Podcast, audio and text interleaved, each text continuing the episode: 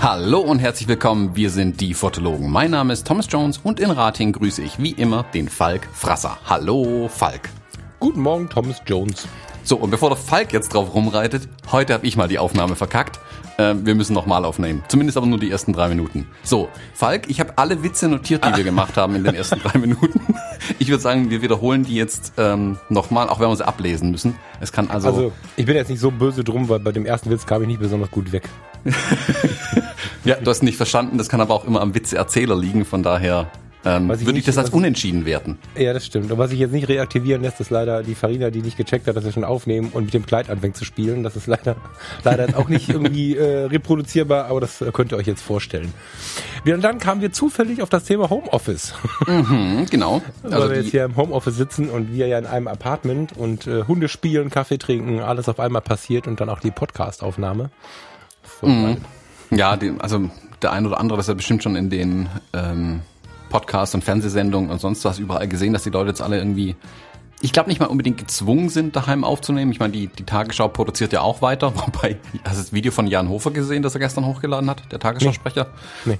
Er sitzt da irgendwie in seinem Wohnzimmer und sagt, also haut zwei Topfdeckel zusammen, singt die Melodie von der Tagesschau, was für eine coole Socke, ähm, und erzählt, dass irgendwie mehr und mehr Menschen im Homeoffice arbeiten. Dann hält er irgendwie eine Deutschlandkarte, eine selbstgemalte hoch und sagt, dass das Wetter eh egal ist, weil wir alle daheim bleiben müssen. Wo? Bei Instagram ich, oder was? Äh, ich glaube, bei Facebook oder so habe ich das gesehen. Ich bin fast umgefallen, wo ich das gesehen habe. Jan ähm, den habe ich natürlich nicht, aber das, das, das muss ich mal verfolgen jetzt. Mm. Das ist ja geil.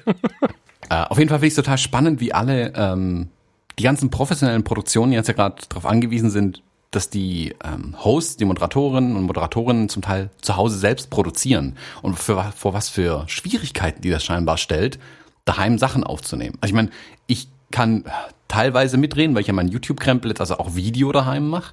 Aber gerade Audio ist ja nun wirklich nicht schwierig in Anführungszeichen. Also die Hürde, um eine brauchbare Audioqualität hinzukriegen, ist nicht hoch. Aber man hört dann irgendwelche Podcast-Hosts, also bei einem Amerikaner habe ich das gehört, äh, der sagt, oh, er sitzt jetzt hier daheim in seinem Wohnzimmer mit einer Decke über den Kopf und einem Mikrofon, um einigermaßen eine Audioqualität hinzukriegen. Da muss ich halt schmunzeln, weil ich mir denke, die haben im Prinzip alle Ressourcen, Mikros, wo das Stück, keine Ahnung, ein paar tausend Euro kostet und schaffen es halt nicht, einen brauchbaren Podcast aufzunehmen daheim. Da sieht man mal, ähm, wenn man nicht vorbereitet ist, was für Schwierigkeiten das plötzlich verursachen kann tatsächlich. Also ich finde das total spannend, gerade mit anzugucken. Und es bietet ja, schöne Einblicke tatsächlich. Also ähm, guckst du äh, Late-Night-Shows aus den USA? Irgendwie so ein bisschen? Nee, aus den USA. Wenn du mich mal auf eine stößt, ähm, passiert das mal, aber es ist schon ein Jahr her, dass du das getan hast. Und okay. ansonsten, nee, ich habe nicht so auf dem Radar. Ich finde, ich bin ein Fan unserer ähm, unserer Late Nights, ja, tatsächlich, aber in den USA. Mm, mm, mhm. nee, ja, ich gucke gar nicht meisten. Das gucke ich ganz gern. Das ist irgendwie so mein äh, Frühstücksritual um zwölf, wenn ich da mal aufgestanden bin. Ähm, da so ein, zwei Sendungen irgendwie zu gucken, während ich esse und mein Frühstück mache und überhaupt. Ähm, und Stephen Colbert, den hat's eiskalt erwischt. Der hat seine letzte Aufnahme oder seine letzte Sendung, die er im Studio produziert hat, da haben sie die Probe aufgenommen, weil quasi morgens die Stadt angerufen hat, hey, um zwölf müsst ihr das Studio zumachen und die Live-Aufnahme mit Publikum wäre nachmittags gewesen. Und dann musste quasi die letzte Sendung morgens mit seinem Team als Publikum aufnehmen, hat er dann auch das Skript nicht mehr so für voll genommen und hat halt einfach improvisiert mehr oder weniger und das war halt auch ein Brüllen komisch. Aber du hast denen angemerkt, wie sie selbst so ein, ein bisschen Schock trotzdem mit dabei, also nach dem Motto, ähm, wir müssen aber jeden Tag eine Sendung produzieren, was machen wir jetzt? Und dann hat er ja knallhart die nächsten Episoden, die erste hat aus seiner Badewanne aufgenommen, also er sah so in vollem Anzug mit voller Montur das iPad auf so einem Ständerchen irgendwie drauf im Schaumbad, also mit Schaum und allem drum und dran. Und das nächste hat er am Lagerfeuer draußen aufgenommen. Jetzt nimmt er, glaube ich, auf, seiner, auf seinem Dachboden irgendwie auf und sein Sohn macht den Tonmann irgendwie oder so. Also zum Brüllen wirklich. Das ist zum Schießen komisch. ja, ich ähm, bin gerade ganz grundsätzlich total fasziniert davon, was das Homeoffice so auf der ganz breiten Schiene mit den Leuten macht. Also wenn du jetzt zum Beispiel irgendwo anrufst, geschäftlich, mhm. fast egal wo, erreichst du ja, also es sind es sind ja wirklich wenige scheinbar in irgendwie in, in ihrem Berufsumfeld, in ihrem üblichen, weil äh, bei ganz vielen ähm, hörst du dann keine Ahnung, ich ich habe da nicht angerufen, aber Allianzversicherung Müller, guten Tag und dann hörst du aber Klimper, Schepper, Moment kurz oder du hörst irgendwie im Hintergrund die Vögel zwitschern oder so. Es sind halt in ihrem Homeoffice ziemlich viele auch auf Hunderunde und sowas, wenn man sie anruft. Und ähm, selbst wenn sie nur zu Hause auf dem Sofa sitzen, sind sie in einem so anderen Modus unterwegs, dass du irgendwie in so einen Smalltalk fällst, mit dem du nicht gerechnet hast, der irgendwas mit äh, Homeoffice, Hunden und schönem Wetter zu tun hat und gehst aber viel engagierter dann in das Business-Thema rein. Also das ich, ich, ich habe am Anfang gedacht, jetzt machen alle irgendwie ihre eigene Party, aber ich habe sogar das Gefühl, dass das der Firma zuträglich ist, ähm, auch in diesem Bereich, weil die Gespräche ganz anders laufen. Also zumindest dem Kunden ist es zuträglich. Mal gucken, was dann am Ende für die Firma dabei rauskommt. Aber als Kunde finde ich es gerade ziemlich faszinierend, im Homeoffice unterwegs zu sein. Also die Leute im Homeoffice zu erwischen. Mm, das ist ja. irgendwie persönlicher. So. Es hat was, es hat schon was. Kennst du das Video, das ging auch viral, aber das ist schon ein paar Jahre alt. Das in irgendeiner Fernsehsendung, ich weiß, ich weiß nicht mehr, ob es deutsches oder englisches Fernsehen, aber ich meine englisches Fernsehen irgendwo, wo sie auch so ein irgendeinen Spezialisten angerufen haben per Skype, der war halt wohl irgendwie nicht greifbar, dass er ins Studio konnte. Auf jeden Fall saß er dann daheim in seinem Arbeitszimmer und hinten Bücher und Kram und Gedöns sah alles eigentlich noch relativ ja. normal aus, wo da plötzlich die Tür aufkracht und seine ja. Tochter reinläuft, seine, ja. keine Ahnung, vierjährige reinmarschiert und dann der Einjährige in so einem Laufstallding hinterher und dann die Mutter die Kinder rauszerrt so und sich versucht, hinterm Schreibtisch zu verstecken. Worum ging es denn da noch? Ja, das ist auch gar nicht so lange her, Thomas. Das ist noch ich, kein Jahr her, äh, glaube ich. Also oh, so wie die Zeit gerade vergeht, glaube ich, dass es schon acht Jahre her ist. Aber das fand ja, ich auch zum Brüllen. Das kam die Tage, habe ich das halt wieder gesehen, weil jemand meinte, cool, jetzt darf ich im Homeoffice arbeiten. Das funktioniert total gut mit Kindern. Ja. Ähm, das, das Video da halt dazu. Ja, das ist, das ist mega. Das, ich habe damals im, im Zivildienst irgendwie 1900, oh 97, ich bin ein alter Mann. Mhm. da haben wir live morgens ähm, diese Tagesschau gesehen, wo der Putzmann durchs Bild ist. Kennst du die? Ja, die ist auch das, super. die Tagesschau-Sprecherin, was damals, äh, herzlich willkommen bei der Tagesschau, guten Morgen. Und dann hörst du im Hintergrund, guten Morgen. Und dann läuft der Mann mit seinem Mob hinter ihr vorbei. Das war grandios. Wir haben auf dem Boden gelegen, das hat die Tagesschau ja dann, oder das ARD hat das über viel, viele, viele Jahre tatsächlich äh, verdeckt gehalten und verboten und so. Und irgendwann tauchte das wieder in den Weiten des Internet auf. Großartig. Mhm. Ja, das kann schon was. Ach ja. Aber du hast gerade ja ähm, so schön gesagt, äh, irgendwie, äh, also du hast gerade schon ein Stichwort gesagt. Ich weiß nicht, ob das der Versuch irgendwie eine Überleitung war. Jeden Tag.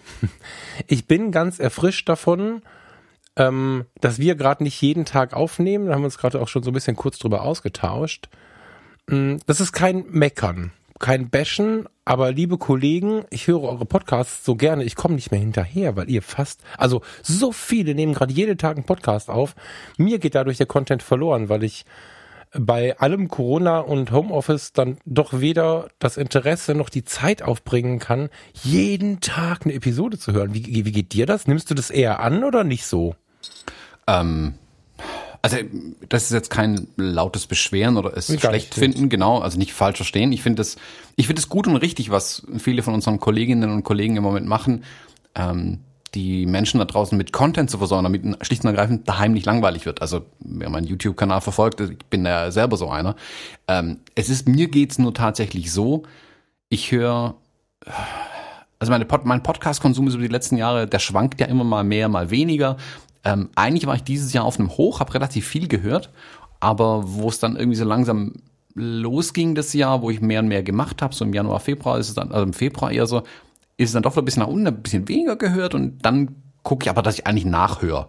Ich bin jetzt, Stand heute was, 10. April, ähm, ist in manchen oder den meisten Podcasts, in denen ich höre, ist Corona noch überhaupt gar kein Thema, weil die zeitlich noch gar nicht da sind. Also ich bewege mich in meiner Timeline irgendwo im Ende Januar, Anfang Februar gerade von Sachen, die ich nachhöre.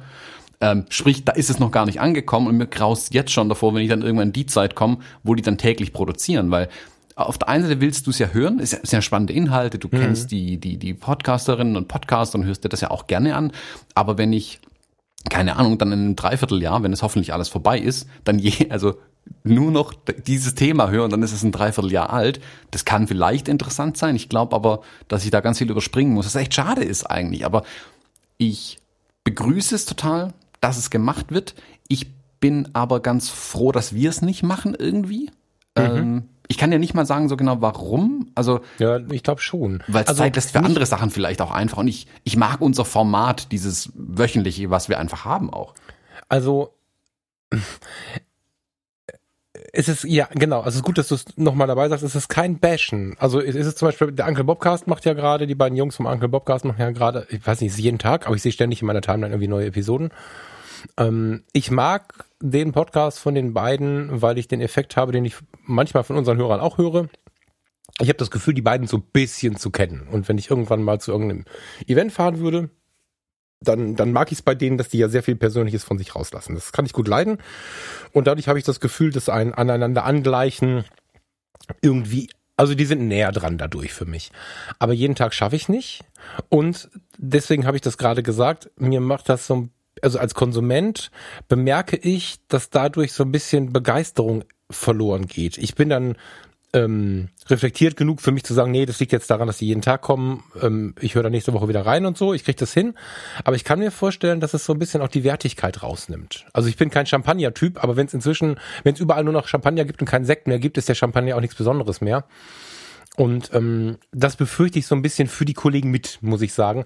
Und bei uns ist ja einfach so, dass wir ein ja, sehr mh, hm, sehr ehrlichen Abgleich mit unseren Tagen haben. Also da gibt es halt Episoden, die laufen nicht so, da diskutieren wir dann mal, da gibt es Episoden, wo wir einig sind, da gibt es Diskussionen, da streiten wir fast, dann gibt es Episoden, da sind wir voll stolz und auf 180, weil wir es so geil finden. Und also wir gehen ja wirklich mit dem Hörer so ein bisschen durch die Tage.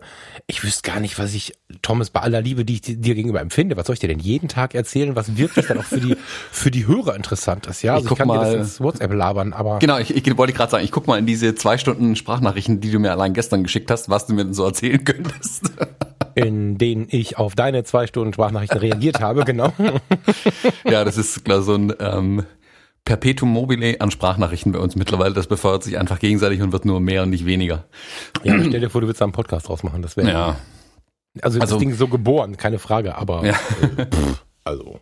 Also äh, spannend, dass du jetzt gerade ähm, äh, Nils und Manuel erwähnst vom Uncle Bobcast. Mhm. Das ist tatsächlich einer der wenigen weil die aber auch so lange Pause hatten, habe ich die angehört, wobei die waren die eigentlich nicht mal außerhalb der Reihenfolge genau genommen, weil die hatten ja seit Januar, glaube ich, nichts Neues mehr.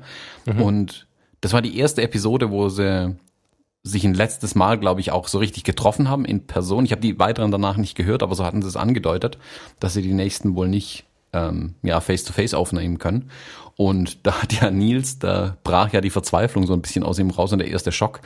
Äh, und ich fand das ein total spannendes, richtig, richtig gutes Gespräch. Und es hat sich wirklich so angefühlt, als würde man mit, ähm, mit Freunden am Tisch sitzen und so man will dem Nils eigentlich so auf die Schulter klopfen und sagen, hey, ist alles nicht so schlimm, auch wenn man sich selber denkt, oh Gott, das ist alles so schlimm, ähm, und eigentlich gleich denkt, aber man versucht sich dann ja so gegenseitig ein bisschen hm, aufzumuntern, festzuhalten. Und da habe ich wieder gemerkt, oh, guck mal, ich vermisse die beiden doch. Also weil die ja seit mhm. zwei, drei ja. Monaten irgendwie nichts aufgenommen hatten. Ja. Und ja. dachte mir, oh, schön, dass die mal wieder was aufgenommen haben. Äh, habe aber keine weitere tatsächlich angehört. In der Flut von anderen Sachen. Und ja, es, was du sagst, es kann sein, dass es verwässert. Äh, ich vermisse es aber fast tatsächlich eher. Also es ist so viel, ich weiß, ich kann es alles gar nicht anhören und ich habe das Gefühl, ich verpasse irgendwas. So, mhm. so ist eher mein, mein, mein Ach, spannend, okay. Ding. Ähm, aber ich wüsste gar nicht, wann ich es anhören soll. Also mhm. geht halt nicht. Das ist so, weiß auch nicht, also wie wenn eine Fernsehsendung läuft und du hast dann eben Abend, hast du was anderes vor, dann verpasst du es und denkst, ja, das darf ich nächste Woche nicht nochmal verpassen und hast irgendwie vier Wochen äh, die Folgen in Folge verpasst und dann ist ein Anschluss verloren. So. Mhm. Also aus Zeiten vor Binge-Watching, wo man nicht jederzeit sich angucken konnte, was wollte. Ihr wisst noch, Leute, Fernseher. Ah, es gibt ja noch Leute, die das noch so benutzen, dieses Gerät. Ich habe das neulich wieder gehört, dass irgendwer das Fernsehgerät tatsächlich live benutzt so. Mhm. ähm, was auch kein Bashen war. Das, eigentlich finde ich das ganz sympathisch. Also ich habe das hier schon mal erwähnt, deswegen gucke ich gerne Arte und zwar nicht irgendwie aus der Mediathek, sondern wenn du Arte anmachst, äh, also es gibt fast nie einen Grund, wieder wegzuschalten. Ab und zu mal, ja, also wenn in Echtzeit äh, ein 20-Stunden-Konzert läuft, irgendwie von irgendwelchen Philharmonikern, die ich nicht kenne, dann bin ich persönlich nicht mehr dabei, aber Stadtland Kunst und so. Also da sind einfach Sachen dabei, wo du mit offenem Mund. Lass uns mal kurz da reingehen. Ganz kurz, dann müssen wir irgendwie die Kurve zur Fotografie oder zumindest zu uns schaffen. Aber kennst du, kennst du, weißt du, dass es ein Oktoberfest, äh, Farina? War das Mexiko oder wo war das Oktoberfest, was wir auf Arte gesehen haben? Es gibt jede Menge Oktoberfeste. Äh, verdammt. Nee, nee, nee, nee, nee, da war's nicht. Okay, dann mache ich es kürzer, vielleicht freut es auch den einen oder anderen. Äh, diese Stadtland Kunst ist halt ein Format, wo sie jeden Morgen den Zuschauer irgendwo hin entführen, wo ich gestehen muss, äh, fast noch, also fast alle diese Orte kenne ich noch nicht oder habe nur davon gehört. Und sie hatten eine Stadt in, ich meine Zentralmexiko, aber ich will jetzt hier nicht oh, Venezuela, also wenn es jemand interessiert, schreibt mir eine Mail, dann suche ich es raus. Ähm, da gibt es eine, eine deutsche Kolonie, eine ehemals deutsche Kolonie. Und dann haben sie, sind sie durch diese Straßen da gefahren und es sah alles aus wie in Deutschland. Alles, aber nicht so wie in den USA der Bayer manchmal so ein bisschen mit, mit, mit so Pappfassaden nachgebaut wird, sondern es war einfach, Brasilien war es genau, Zentralbrasilien. Da hattest du dann wirklich so deutsche Straßen und deutsche Schilder und ganz viele deutsche Autos, aber es waren halt natürlich Brasilianer. Es waren einige Deutschstämmige dabei, aber es waren Brasilianer, es gab eine deutsche Schule, es gab ein Oktoberfest, aber auf diesem Oktoberfest haben sie auch so Lederhosen und so ein Kram getragen, haben aber Bloomberg Blumenau, Blumenau, googelt das, ohne Witz. Blumenau in Brasilien, Hammer. Also es heißt auch Blumenau, ne? Es mhm. ist jetzt nicht irgendwie. Und ähm, äh, da, da laufen, dann feiern diese Leute in diesem brasilianischen Stil Oktoberfest. Und ich habe schon gesagt, wie krass. Ich will, ich habe eine richtige Abneigung gegen das Münchner Oktoberfest. Ich weiß nicht, warum das so passiert ist. Aber da würde ich gern mal hin weil die einfach so ganz anders das ganze Ding gefeiert haben. Und sowas äh, äh lerne lern ich irgendwie bei Arte. Das ist so geil. Würde ich mir nie raussuchen. Wenn ich das jetzt in der Mediathek gesehen hätte, das hätte ich mir nicht angeguckt. So und. Ähm, also bei uns ist, ich muss jetzt zugeben, bei uns ist der Arte-Konsum jetzt gnadenlos eingebrochen seit mhm. der Krise. Okay. Ähm, weil ich würde sagen, dass 90 Prozent des Arte-Konsums bei uns durch unseren Hund stattfindet. Weil wir, äh, wenn, Was? Ja, wenn wir sie alleine lassen, ähm, haben wir es halt, weil wir es immer noch ein bisschen trainieren mussten am Anfang, die, die konnte das anfangs nicht so gut alleine bleiben. Und dann haben wir anfangs Musik laufen lassen und dann haben wir aber gemerkt, dass sie, wenn der Fernseher läuft, ist sie völlig entspannt tiefen entspannt, wenn der Fernseher läuft. Dann liegt die auf der Couch, pennt, kommt nicht mal zur Tür, wenn wir heimkommen. Und dann haben wir gedacht, jetzt kannst du dem Hund aber auch nicht irgendwie nur RTL 2 einschalten, also lassen wir Arte oder Dreisat oder sowas laufen. Ja, das lernt wenigstens noch dabei. Genau, damit sie, also muss ja intellektuell äh, seinen Hund befeuern, wenn er schon Fernsehen gucken muss. Und deswegen lief hier immer Arte dann, äh, wenn wir mal kurz keine, äh, zwei Stunden im Restaurant waren oder so, lief hier halt zwei Stunden lang Arte für einen Hund. So.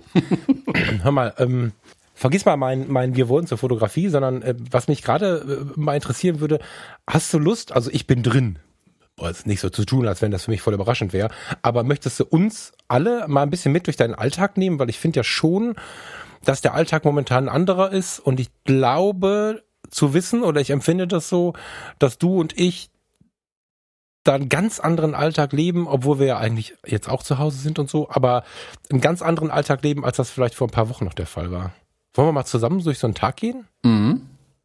Ha, ist es so anders? Also es ging ja am Anfang, wo diese Ausgangs, ich nenne es immer Ausgangssperre, aber diese Einschränkung des öffentlichen Lebens, bla bla bla. Wo das am Anfang kam, gingen ja diese Memes rum, ähm, von wegen, wenn du feststellst, dass was andere als Quarantäne bezeichnen, dein normales Leben ist. Also den ganzen Tag daheim bleiben, keine anderen Menschen sehen.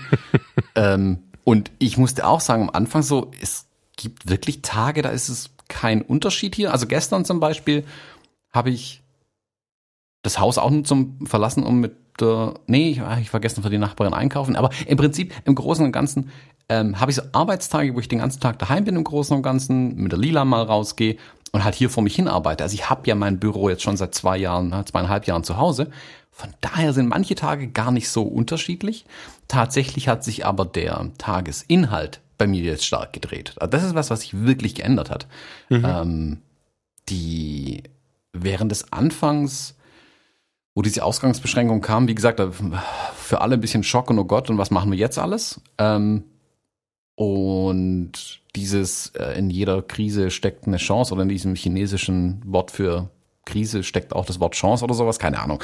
Ähm, habe ich mir dann wirklich ja zu Herzen genommen und ähm, gesagt, okay, ähm, Hochzeiten, alle weg, Firmenaufträge, alle weg, alle Kleinstaufträge, dieses Grundrauschen, alles weg, alle anderen Termine, weg Freizeit auch weg. Hm, jetzt könnten wir endlich das tun, was wir schon ewig vor uns hergeschoben haben. Mhm. Und das war, hat ein bisschen gedauert, bis ich dann da reingekommen bin, aber jetzt habe ich eigentlich mittlerweile einen guten Arbeitsalltag etabliert tatsächlich. Also ich mache, während ich anfangs mich irgendwie verzweifelt versucht habe zu bemühen, irgendwie mein Bildarchiv zu sortieren, was ich immer noch tatsächlich mache, aber zugegebenermaßen jetzt schon wieder stiefmütterlich, also Vermeidungstaktik, Hausaufgaben will ich nicht machen. Mhm. ich räume lieber mein Zimmer auf, aber ich kann mein Zimmer nicht aufräumen, weil ich ja noch meine Hausaufgaben machen muss. So, also Steuererklärung nicht gemacht, Bildarchiv nicht sortiert, dafür YouTube-Kanal gestartet. Also Videoproduktion ist gerade tatsächlich eins von den Dingen, wo ich gerade, würde ich sagen, zu 100 Prozent drinstecke. Also mein Arbeitsalltag ist mittlerweile, also wenn ich die letzten zwei, drei Wochen angucke, kann ich mich eher als YouTuber und Podcaster bezeichnen, als als tatsächlicher Fotograf irgendwie. Mhm. Also, weil. Pff, Sehr kann, beruhigend, ja. ja. ähm, die.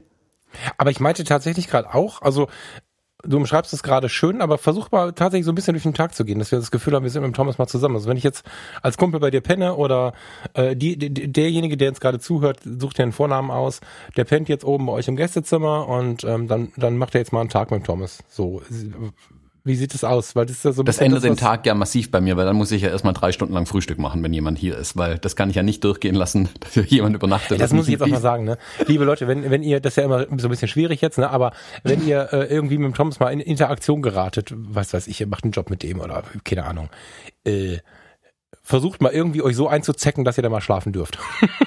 das, ist, das ist tatsächlich ein, ein, ein wirkliches Erlebnis auf der kulinarischen Seite. Die, darf ich das verraten? Wenn nicht, schneid's raus. Thomas und Lisa wollten ähm, lange Zeit einen Foodtruck machen und das merkt man den beiden an. Also es ist so abartig, was du da alles zu essen kriegst. Hammer. Mm, ja, das schwingt ein bisschen nach, sobald wir Gäste da haben, das stimmt schon.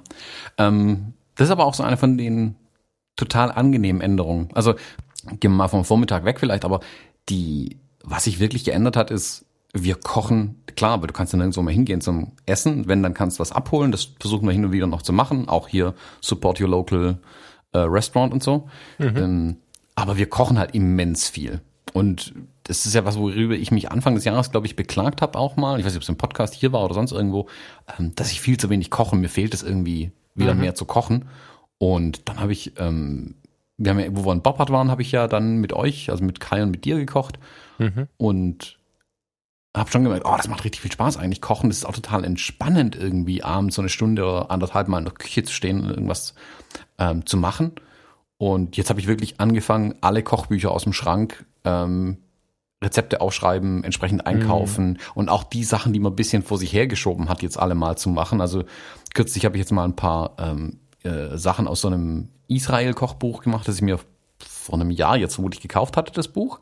Und erst, ich glaube, eine Sache bis jetzt draus gemacht. Jetzt habe ich da ein paar Sachen mal draus gemacht und so, selber Brot gebacken und hast du nicht gesehen. Also Kochen ist was, was einen viel höheren Stellenwert bei mir wieder eingenommen hat. Und ich mag das total. Also nicht falsch, denn ich lieb Kochen. Und gerade in dem Fall, also ich bin völlig begeistert, äh, dass ich wieder so viel koche und ich mag das total. Und das ist mhm. was, was ich ähm, das hätte ich ohne die Ausgangssperre, glaube ich, nicht hinbekommen. Also das ist was von diesen, das ist einer von diesen positiven Effekten daran tatsächlich, dass ich gezwungen bin, wieder zu kochen äh, und ich lieb's. Also super. Ich, mh, mm, also Wie ist es bei euch? Ich empfinde das so, dass du sowieso relativ viel gekocht hast, aber ich weiß, was du finde, was das dich in so eine Ruhe treibt. Und damit ähm, weiß ich voll, was du meinst. Mhm. Also das Kochen treibt dich ja in so eine ja, dir dabei zuzuschauen macht schon Spaß. Ja gut, so. also mir dabei zuzuschauen ist, glaube ich, eine komplett andere Kiste, weil ich ja die Küche komplett verwüste eigentlich in der Zeit. Ähm, es gibt Freunde, bei denen ich nicht mehr zu Hause kochen darf. Also auch wenn die das an sich gut finden, was ich koche. Ähm, Zitat von einem ist, er hat noch eine Woche später Reiskörner oben auf dem Türrahmen im Raum nebenan gefunden, nachdem ich fertig war. Und ich habe nicht mal Reis gekocht.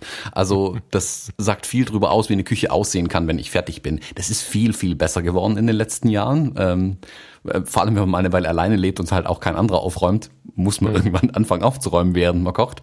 Äh, also beim Kochen artet das, das sieht nach sehr viel Stress aus, was ich da tue. Ich habe ja auch damals bei einem Koch, wo ich in der, also in einem Restaurant, in der Gastroküche mitgearbeitet habe, eine seiner ersten Worte war, wenn es nicht einmal gebrannt hat am Abend, hast du nicht gekocht. Punkt. Da ist die Lösch Löschdecke. Also so, das war der einzige Zusatz da dazu. Nicht so, ja. keine Angst, passiert nichts, sondern da ist die Löschdecke. Und am ja. ersten Abend habe ich die Küche angezündet. ähm, das äh, nehme ich mir schon zu Herzen. Das ist auch ein bisschen chaotisch. Ich mag aber dieses kreativ chaotische auch am Kochen. Mhm. Äh, und diesen, das ist so positiver Stress, finde ich auch. Das ist ja, das ist ja mhm. unglaublich hektisch. Es muss ja dann alles ähm, auf perfekten Zeitpunkt auch zum Teil laufen.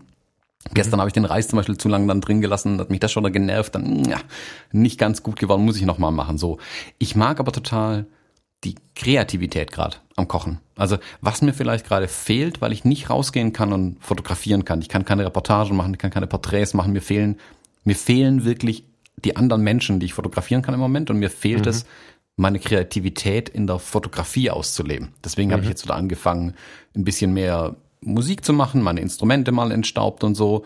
Surf schon wieder bei Thomann rum, um was Neues zu kaufen. Weil ich ja eine Gitarre verkauft habe, kann ich mir jetzt ja bestimmt eine neue kaufen. Das, dann bleibt es zumindest gleich viel Zeug hier. Ähm, aber beim Kochen kann ich das ja auch ausleben, ein Stück weit, diese Kreativität. Also zu gucken, ah, was gibt's für Rezepte, was kann ich dran abwandeln, wenn ich das schon ein paar Mal gemacht habe, was gibt's ganz neue Sachen. Ich habe, keine Ahnung, was ich allein an Gewürzen bestellt habe in den letzten Wochen, ist total interessant. Ähm, also Gewürze, die ich auch so nie im Laden bekomme, einfach, wo ich dann schon das Internet bestellen musste. Ähm, also ausgefallenere orientalische Sachen und so. Und Kochen ist auch Kreativität für mich ein bisschen. Und ich merke, das ist ein Ersatz ein bisschen, aber ein sehr, sehr schöner Ersatz, muss ich tatsächlich sagen. Mhm. Ja, sehe ich, sehe ich ähnlich. Finde ich, also ich finde es bei dir faszinierend, weil man es bei dir halt mehr, bei dir strahlt das mehr und ihr seid kreativer und so, deswegen genieße ich das sehr. Ähm, hat sich bei mir nicht groß verändert. Wir kochen nach wie vor. Das hat gerade auch so in Stresszeiten für uns dann schon einen gewissen Stellenwert. Deswegen ähm, ist es eigentlich immer da. Wir sind jetzt gerade kreativer, weil ich mir genau überlege, wann ich einkaufe tatsächlich, weil es Einkaufen nicht nur wegen irgendwelcher Ideen wie Ansteckungsgefahr oder so anstrengender ist, sondern das muss ich mal sagen. Also vor unseren Märkten bilden sich derzeit Schlangen, wo ich teilweise eine Stunde stehe, bevor ich in den Markt reinkomme. Und das, das ist krass. Das ist boah. bei uns das exakte Gegenteil, gell? Also ähm, egal wann, ich war jetzt, wie gesagt, gestern war ich für die, für meine Nachbarin auch nochmal kurz im Aldi einkaufen. Ähm, und ich dachte, oh Gott, da bestimmt ist da dann viel los, vor allem jetzt ja auch noch vor Ostern oder so. Mhm. Ähm, ich war mittags um zwei oder so irgendwie da drin, völlig tiefenentspannt. Mhm. Ähm, bin vorher beim Getränkemarkt gewesen, war mit 300 Leuten im Laden. Also bei uns ist super wenig los tatsächlich. Ähm, wo wir merken, dass mehr los ist, aber das ist einfach dem geschuldet, ähm, dass halt die Leute nicht so eng aufeinander stehen dürfen, sind die Bäcker und Metzger zum Beispiel. Also wenn man durch die Stadt durchläuft, da sieht man die Leute jetzt halt vor den Läden stehen irgendwie. Mhm. Ähm, aber das dauert sicherlich auch ein bisschen länger, aber ich muss sagen, nachdem die ersten anderthalb, zwei Wochen, rum waren, wo alle noch wie die bekloppten Klopapier gekauft haben, ähm, hat sich das eigentlich bei uns in den Läden total entspannt mittlerweile. Spannend. Mhm. Also, nee, also es ist, es, äh, ich weiß nicht, warum das so ist, aber bei uns gehen Eindruck der letzten zwei, drei Tage auch unbedingt genau diese Risikogruppe, die gehen alle einkaufen. Ich, ähm, alle. Also es ist so voll und, und die Hälfte sind weit über 60, wenn nicht sogar über 70 ähm, macht, mhm. macht mir ein paar Gedanken auch über die Gesellschaft, weil ich, also ich habe erst gedacht, oh Gott, denen hilft keiner. Ähm, jetzt habe ich aber mit dem einen oder anderen, mit dem einen oder der anderen gesprochen, so die man so kennt. Ähm, jetzt leider, tut mir leid, vielleicht war es Zufall, aber die meisten nehmen es halt nicht ernst. Die sagen ja, mein Sohn sagt, ich soll nicht raus, aber ich gehe doch nicht, ich will doch wissen, ja. was ich hier einkaufe. Ich will auch meine Produkte kaufen und so. Oh je, also da ah, pff, steht da mir nicht so richtig zu, ne, da zu hart zu urteilen, aber mm. ja, da muss man, ah, da muss man ein bisschen ausholen. Ich habe mich kürzlich auch mit jemandem unterhalten, auch älter, ähm, und die sagte einfach, ihr fehlt es auch. Also sie, mhm. ihr, ihr fallen daheim, wirklich, ihr fällt die Decke auf den Kopf. Sie muss andere Menschen irgendwie sehen und ähm, sie spricht es halt von der Terrasse runter oder von ihrem Hauseingang raus, zumindest mit den Leuten. Sie geht nicht raus, aber zumindest das. Und sie sagt, klar, es ist sowas wie Einkaufen, was ihr schlicht und ergreifend mhm. fehlt, dass man einfach andere Menschen sieht. Ähm, also ja. ich habe, ich, um das noch mit dem Einkaufen kurz abzuschließen, ich habe zum Beispiel meiner Nachbarin, die ist 80 irgendwas oder so, keine Ahnung alt, nette alte Dame. Ähm, und der biete ich das ja bei jeder Gelegenheit an, dass ich für sie einkaufen gehe, schon vorher eigentlich. Mhm. Äh, jetzt noch viel mehr, damit sie wirklich daheim bleibt. Und ähm, die nimmt es auch dankend an. Also die, die, da bin ich eh, keine Ahnung. Eine Zeit lang war ich bestimmt einmal in der Woche drüben, weil irgendwas am Fernseher wieder nicht funktioniert hat. Äh, danke, Unity Media. Und für die war ich jetzt gestern gestern genau auch einkaufen, hat sie mir eine Geschichte erzählt und die will ich noch kurz erzählen, dann kommen wir gleich wieder zum Alltag. Wir haben ja hier bei mir direkt gegenüber ist ja so ein Anschlusswohnheim äh, für Flüchtlingsfamilien gebaut worden, wo ja mhm. der große Skandal war, wie kann man nur und hast also Flüchtlinge so Punkt Thema mhm. abgeschlossen. Die hatten letztes Jahr im Sommer wo, das, ich glaube im Frühjahr, Sommer irgendwann ist es dann offiziell eröffnet worden. Ich glaube im Frühjahr irgendwann letztes Jahr, Sommer, ja, egal. Da hatten die so ein kleines Sommerfest, wo die Familien einfach draußen gefeiert haben. Aber gefeiert. Die haben sich alle draußen auf die Bänkchen gesetzt, die da daneben stehen in dem Park. Ähm, lustiges Zusammenkommen, bisschen grillen, juhu, und hatten auch die Nachbarschaft hier eingeladen. Mhm. Und da waren auch eigentlich doch einige von uns Nachbarn, also die hier schon länger wohnen einfach, ähm, waren dann da auch dabei. Und meine Nachbarin war, wie gesagt, auch da dabei. Die ist dann mhm. mit ihrem ähm, kleinen Elektromobil, auf dem sie rumfährt, dann da drüben neben den Bänkchen gestanden, hat sich dann mit den Familien versucht zu unterhalten. Und alles ganz nett, juhu, okay, super. Spulen wir die Uhr vor, dreiviertel Jahr später, sie sitzt daheim, kann nicht mehr raus. Ähm, und eine von den Familien da drüben, ähm, die haben sich irgendwie Sorgen gemacht um sie, weil sie ja nicht raus kann, also nur mit dem Wägelchen und alte Menschen sollen daheim bleiben und hast du nicht gesehen. Und haben dann eine vom Sozialamt, will ich jetzt sagen, ähm, damit beauftragt, in Anführungszeichen, haben die einen Zettel geschrieben oder sie einen Zettel schreiben lassen und den bei meiner Nachbarin einwerfen lassen, dass wenn sie irgendwas bräuchte, wenn man für sie einkaufen könnte oder so, könnte sie gerne Bescheid geben. Ähm, mhm. Sie würden dann für sie auch mit einkaufen. Haben mhm. sich aber selber nicht getraut, ihr das zu sagen, sondern haben quasi jemand anderes hingeschickt, ähm, mhm. weil sie vielleicht komisch fanden oder so. Ähm, total süße Geste. Mhm. Ähm, und meine Nachbarin hat den Zettel gesehen, war total gerührt natürlich auch, fand es total super ja. ähm, und meinte so, hm, aber sie war jetzt, also ich, ich oder ihr Sohn war irgendwie einkaufen für sie am gleichen Tag. Man sagt, eigentlich braucht sie gar nichts. Was macht sie jetzt? Weil Nein sagen will sie jetzt nicht. Das ist ja vielleicht komisch. Sie will das ja irgendwie dankend bestätigen. Man sagt, hm, okay, eine Schale Erdbeeren und einen Sack Kartoffeln bräuchte ich. dann sind die, damit die was einkaufen können. Und dann sind die los, haben Kartoffeln und Erdbeeren gekauft, vor die Tür gestellt, auch kurz Hallo gesagt und so, äh, und sind dann wieder weitergezogen. Und ich fand die Interaktion oder die ganze Geschichte, die sie mir erzählt, ich fand das irgendwie total süß und nett und ach guck mal, wie nachbarschaftlich man doch eigentlich sein kann, auch in den schlimmsten Zeiten. Ähm, mm. Und das ist jetzt der Kicker an der Geschichte, auch mit den Nachbarn, die man vielleicht bisher ignoriert hätte oder so. Ähm, mm.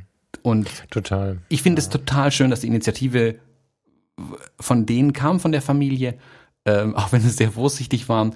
Und ich hoffe, dass sich da wirklich auch mehr hier in der Nachbarschaft draus entwickelt. Also, dass wir auch mhm. mit denen in Zukunft noch mehr zu tun haben. Also, ich bin ja auch total dufte mit denen, aber ähm, dass da das nächste Sommerfest hier nicht eins vom Anschlusswohnheim und eins von uns ist aus dem Viertel, sondern es eines gibt für uns mhm. alle quasi von vornherein mhm. gemeinsam planen. Also das ist so meine Hoffnung da hinten dran ein bisschen. Ja, so, ja, Ende der Geschichte. Falk, wie sieht nee, dein Alltag aus?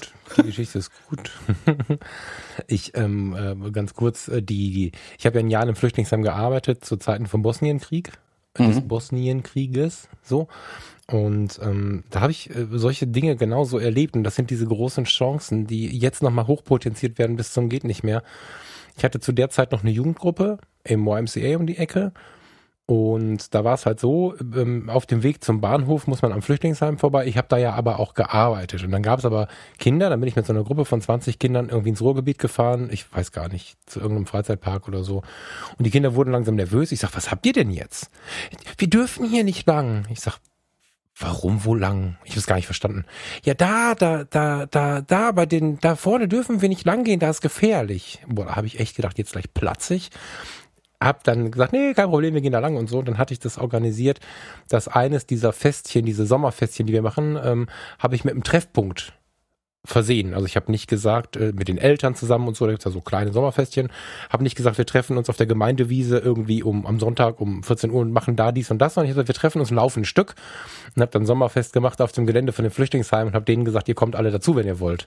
dann habe ich denen, mhm. die den Kindern verboten hatten, da lang zu laufen, quasi aufgedrückt, die völlig schockiert waren, aber mitgemacht haben ähm, dass wir da mal Kontakt haben. Und was war das ein Abend? Ich glaube, nachts um drei haben wir das Lagerfeuer versucht auszumachen. Also wunderschön, wirklich. Mhm. Ja, jetzt kommen wir aber ganz vom Thema weg. Oh, halt, darf, ich, ähm, darf ich noch kurz eine Werbeeinblendung an der Stelle vielleicht machen? Weil ja, ich habe auf, auf, meinen Zettel geschaut und die Notiz gefunden, was wir unbedingt am Anfang der Sendung sagen wollten, jetzt nach einer halben Stunde. ähm, wir haben noch ein kleines Schmankerl äh, für euch am Ende der Sendung dran. Ähm, wir geben auch schon mal kurz einen Terminbescheid. Äh, der 15. April, notiert euch, 15. April, 20.15 Uhr, machen wir alle was gemeinsam. Was wir machen, verraten wir aber erst am Ende der Sendung.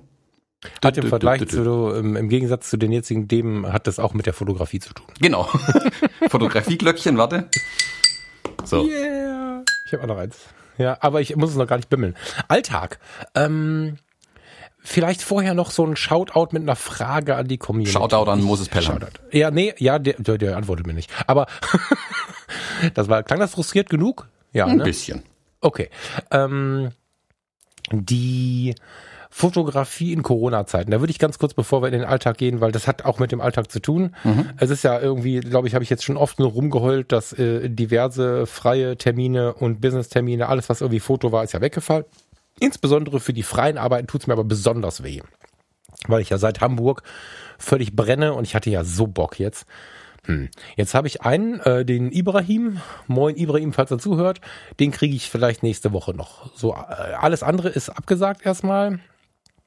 Ich sehe, dass nicht wenige Kollegen fotografieren, ähm, mit denen ich jetzt aber selber meine Dates gemacht habe. Die wollen es nicht wegen Corona. Ich glaube, mit dem 135 Millimeter auf eine gehobene Hand zum Gruße und so und man holt sich selber seinen Kaffee to go und muss ja nicht irgendwie äh, Aug in Aug trinken, also Nase an Nase, geht das. Ähm, will heißen, macht ihr das gerade? Und wenn ja, berichtet mir mal ein bisschen was, weil mir fehlt es massiv und ich würde es gern ein bisschen auch in den Corona-Alltag einbauen, ähm, gern auf Entfernung und so.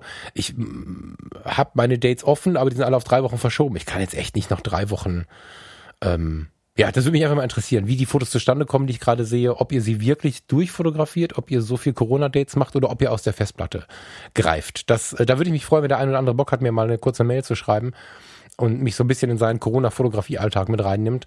Ich wollte es nicht jetzt bei Instagram irgendwie ständig auf einzelne Nachrichten und unter Bilder schreiben und so. Aber du machst ja, glaube ich, auch nichts, Thomas, oder? Hast du irgendwie mal jemanden vor der Kamera gehabt? Nee, ich habe ja für die YouTube-Videos, die ich ja gemacht habe, oder die XT4, das ist ja also das tut mir am Herzen weh irgendwie, dass so eine geile Kamera mit, ähm, mit der ich richtig Lust hatte zu fotografieren und mhm. es gibt irgendwie nichts. Also klar, Landschaften und Kram und Gedöns, aber da brauche ich weder den Bildstabilisator noch sonst irgendwas, was die Kamera alles Neues kann. Mhm. Ähm, das war ein bisschen doof. Ich hätte die so, so gerne im tatsächlichen Alltag getestet.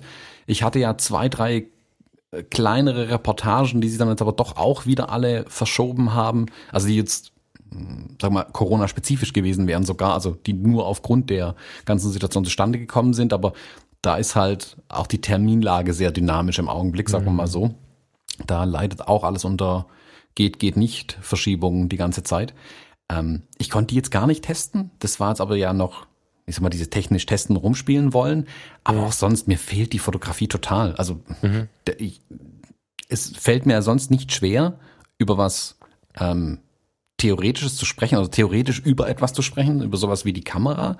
Ähm, aber jetzt in dem Fall ist es schon komisch, du machst irgendwie vier Videos zu der Kamera und hast nicht ein einziges Bild irgendwie von einem Menschen damit geschossen, außer von mir mhm. selber. Das oh, das ist, das nervt mich schon. Also das ist was, ich habe da wirklich, ähm, ich merke, dass ich ja sehr hungrig bin im Moment. Also mhm. Also ich merke jeden Tag, wie ich, oh, ich will irgendwas fotografieren, ich will irgendwas fotografieren. Mhm. Ich war die Tage, ich war die Tage so verzweifelt schon, dass ich angefangen habe, ähm, meine Playstation anzumachen. Ähm, da gibt's ein Spider-Man-Game vom letzten Jahr, das in New York spielt, logischerweise. Da dann durch New York zu flitzen in dem Spiel und dort Street Photography auf der Playstation zu machen.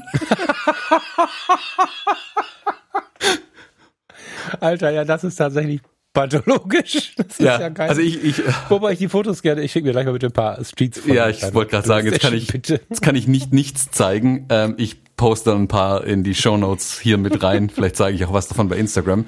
Ähm, das hat erstaunlich ja, viel Spaß gemacht. Ähm, New York ja. zu sehen war schön. Ähm, aber ja, ich merke, mich juckt's extrem in den Fingern.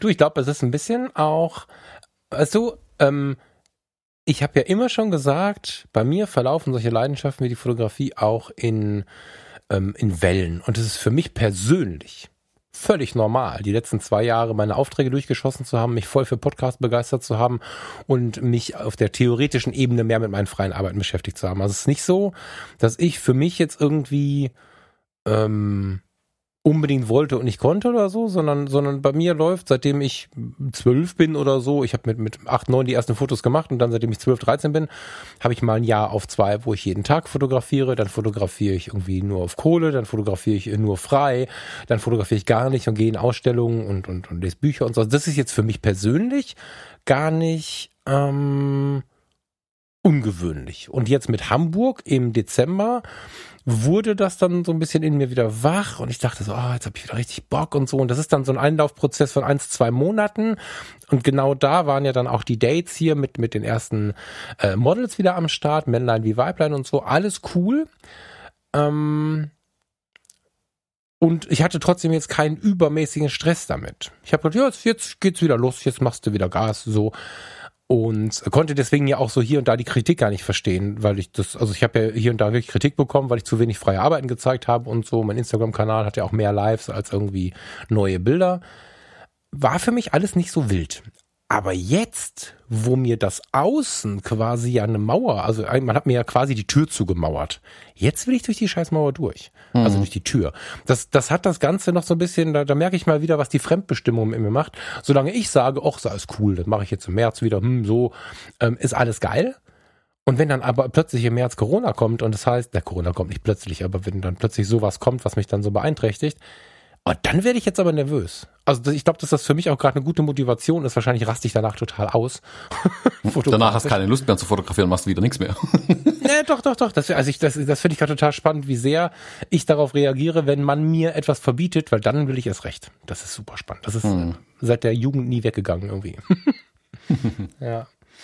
Ja, aber was machst du jetzt im Moment dann tatsächlich? Also fotografieren kannst nicht viel? Was, was machst an was also, hängst du um dran? die Fotografie in meinem Leben zu halten, ich habe da ich habe ernsthaft überlegt, man fängt ja irgendwann an so sich man ich ich finde das große Problem ist, wenn du professionalisiert fotografierst, muss man sich echt immer prügeln, die Fotos zu machen, die man in den ersten Wochen gemacht hätte. Das ist so schwierig irgendwie. Selbst, selbst einfach mal durch die Stadt zu laufen ist für mich im Moment, muss ich mich überreden. Und bis dass ich jetzt wieder richtig äh, quasi Shootings habe, habe ich meine EOS 33, nee Quatsch, EOS 30 ist das, habe ich mir jetzt mit dem Film bepackt und äh, fotografiere jetzt den Alltag einfach. Das ist das, was fotografisch passiert. Das ist nicht, das ist nicht irgendwie arbeiten, sondern das ist mal ein Wasserglas, das ist mal ähm, Farina, wenn sie im Sonnenaufgang äh, in schönem Licht da liegt und noch schläft. Das sind die Hunde, das ist ein Spaziergang, solche Sachen. Das, was mir tatsächlich sehr gut tut, weil es irgendwie so eine so eine unschuldige Art der Fotografie ist. Die, die Kamera fühlt sich genauso an wie die EOS R. Ich habe nur keinen Bildschirm, durch den ich gucken kann. Na, sie fühlt sich an wie die 6D, weil sie, sie hat ja, also es ist ja auch eine Spiegelreflexkamera. Es ist total schön, mal wieder dieses Klicken zu hören, weil, weil dieser Filmtransport und das ist alles irgendwie abgefahren. Ich habe ein paar abge, abgelaufene äh, Farbfilme gefunden, die ich damit jetzt durchschieße. Das genieße ich sehr, benutze die Objektive, die ich auf der R auch benutze. Voll gut. Und ähm, ansonsten ist fotografisch gerade. Wir können ja mal vorne anfangen. Das größte, die größte Veränderung ist, dass ich tatsächlich oft so sieben, halb acht aufstehe. Das werde ich jetzt nicht selten auch wach, aber ich stehe dann auf, ähm, gehe Blitzduschen tatsächlich, fünf, sechs, acht Minuten durch und dann schnappe ich mir die Hunde und gehe in den Wald. Mhm. Ganz früh morgens. Das ist was, ähm, was mir so ein bisschen, ja, darüber gekommen ist, was ich gerade sonst so im Tag mache. Aber da gehe ich gleich nochmal kurz drauf ein. Also wenn ich morgens eine Stunde im Wald war, bei dieser frischen Morgenluft, jetzt im Moment geht die Sonne auf, dann steht sie tief über uns, wir beobachten den Sonnenaufgang. Dieser Blick in die Sonne, der macht ja auch was mit einem und das ist eine extrem intensive Zeit, weil ich, ähm, ja, weil man dann das, ähm, diese Bewegung, die man doch in sich hat, dieses, diese gewisse leichte Unruhe, ich weiß nicht, wer sich davon freimachen kann, ich nicht es toucht mich dann doch irgendwas auch in einer gewissen Unruhe, wenn ich über Corona und so nachdenke. Im Wald ist das weg. Tatsächlich. Und ähm, ein bisschen verstärkt dadurch, dass ich, dadurch, dass ich ja so aktiv nicht fotografieren kann und eher in so eine passive Fotografie gehe, wieder Bildbänder am Schoß habe, die EOS 33 irgendwie auf die Hand nehme. Das ist eine 30, die äh, analoge EOS in die Hand nehme, solche Sachen mache, ähm, habe ich ja andere Zeit übrig. Und da jetzt gerade so viel weggefallen ist, habe ich ja viel auch in Fotografie tut gut gearbeitet. Fotografie tut gut wird ja langsam auch zu so einem, ich will nicht sagen Coaching-Kanal, das wäre auch falsch. Wenn ich sage, Fotografie tut dir gut und sage, dass die Fotografie auch ein gutes Werkzeug ist, um klar zu sehen, seine Wünsche zu definieren, seine seine Fragen herauszufinden, Antworten dafür zu finden und so, dann hat das ja so ein Anteil von Coaching. Und ich mache ja schon eine ganze Zeit nebenbei, das habe ich jetzt aber erst zu Corona-Zeiten rausgelassen, ähm, eine Coaching-Ausbildung, um einfach diese ganzen Erfahrungen aus Psychiatrie, Notfallseelsorge und so nochmal aufzufrischen und da nochmal so ein bisschen, wie sagt man denn, neuen neuen und, und, und neuen Input zu bekommen und, und vielleicht auch bewerten nochmal zu überschreiben oder so. Und im Zuge dieser Ausbildung, so als Förstersohn, liegt natürlich wieder die Natur nahe. Und natürlich ähm, zieht es mich dann auch so ein bisschen, wenn ich darüber nachdenke, welche Werkzeuge nehme ich denn in die Hand? Ja, die Kamera wird ein Werkzeug dafür. Kommt natürlich auch die Natur als Werkzeug dazu. Und wenn du dann im Wald stehst und deine Runde gehst und vielleicht sogar aus dem Naturcoaching das eine oder andere im Sinn hast, was man da so macht und machst es dann mit dir, das ist schon krass. Also das habe ich mich im Leben bei allem Wissen über diese Themen selber, also diese Zeit hatte ich noch nie so. Das habe ich mir noch nie erlaubt, dass ich einfach jeden Tag so früh in den Wald gehe, für so eine lange Zeit dann auch und nicht nervös werde, weil ich nichts schaffe. Und wenn ich es denn dann aus irgendwelchen Gründen mal nicht konnte, heute haben wir zu der Uhrzeit angefangen zu telefonieren, jetzt haben wir neun Uhr nehmen auf, ähm, dann werde ich heute Mittag in den Wald gehen. Wenn es zu warm ist, heute Abend. Aber jeden Tag mindestens eine große Runde durch den Wald ist was, was wir uns sonst schon mal aufgeteilt haben. Da geht man sich vielleicht in der Eile. Nicht selten nehmen wir dann Sprachnachrichten dabei auf. Jetzt habe ich eine zweite Runde, wo ich dann eher Sprachnachrichten aufnehme und so, weil mich das so runterholt. Das ist echt ein großer Teil von meinem Tag gerade, dass ich ähm, mich in der Natur aufhalte.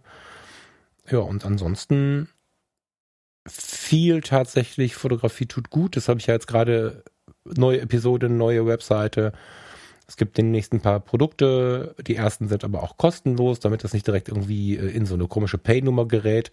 Ähm, parallel dazu diese Coaching-Ausbildung. Das ist äh, ganz spannend, dass man sich dafür jetzt so viel Zeit nehmen kann. Ne? Also ich habe noch ein Langzeitprojekt bis Ende Juli, äh, das immer noch nicht groß an die lose Glocke gehängt werden darf.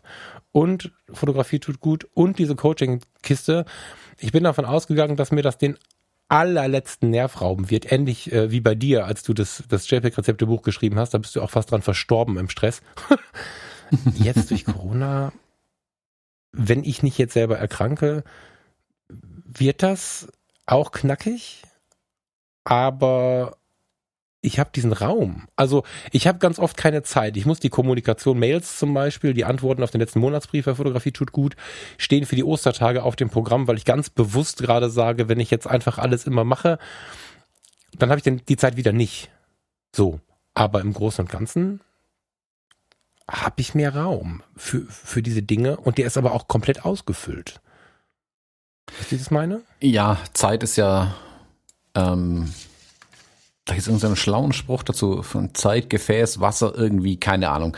Ähm, wenn die Zeit sich auftut, füllt die sich ja auch wieder mit neuen Themen. Also ähm, es gibt ganz viele, die immer sagen, ich habe gar keine, ähm, jetzt, jetzt habe ich ganz viel Zeit für irgendein Projekt und dann füllt sich das aber auch mit anderen Themen. Also da muss man Dachdecken, Rasen mähen, ähm, Haus aufräumen, die Treppe neu machen, das Bad fließen, hast du nicht gesehen.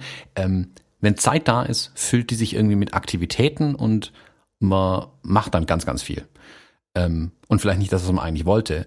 Deswegen ist es, glaube ich, da umso wichtiger dann aber auch, vielleicht diese Langzeitprojekte, die man bisher geschoben hat, ähm, das gerade gesagt, deine Fotografie tut gut, bei mir diesen YouTube-Kanal endlich mit einer gewissen Regelmäßigkeit einfach zu befüllen, ähm, den muss man dann den Zeit, die Zeit auch tatsächlich reservieren und andere Dinge ein Stück weit blocken, sag ich mal. Mhm. Also das ist jetzt, ähm, das klingt immer so komisch, wenn man Sachen wegblocken will. Das ist, das muss man lernen. Man muss lernen, Nein zu sagen, weil das ist nichts anderes als Nein sagen zu Dingen.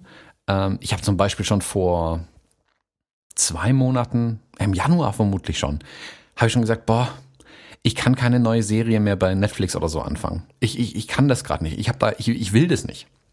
Ich will den mhm. Raum dafür gerade nicht hergeben, also diesen Zeitraum nicht dafür hergeben.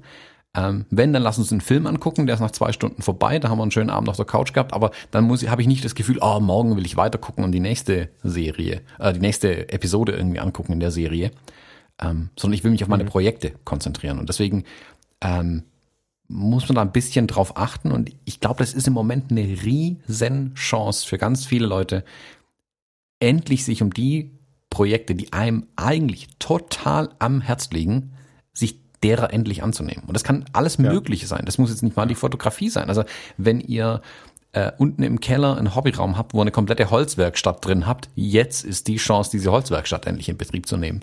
Ähm, auch wenn euch die Fotografie gerade fehlt. Also gerne eine Ersatzhandlung ähm, machen, aber ruhig auch was für sich selbst tun. Also man kann jetzt bejammern, man kann nicht raus, man kann nicht mit, mit Freunden und das ist alles schlimm, aber das ist jetzt so.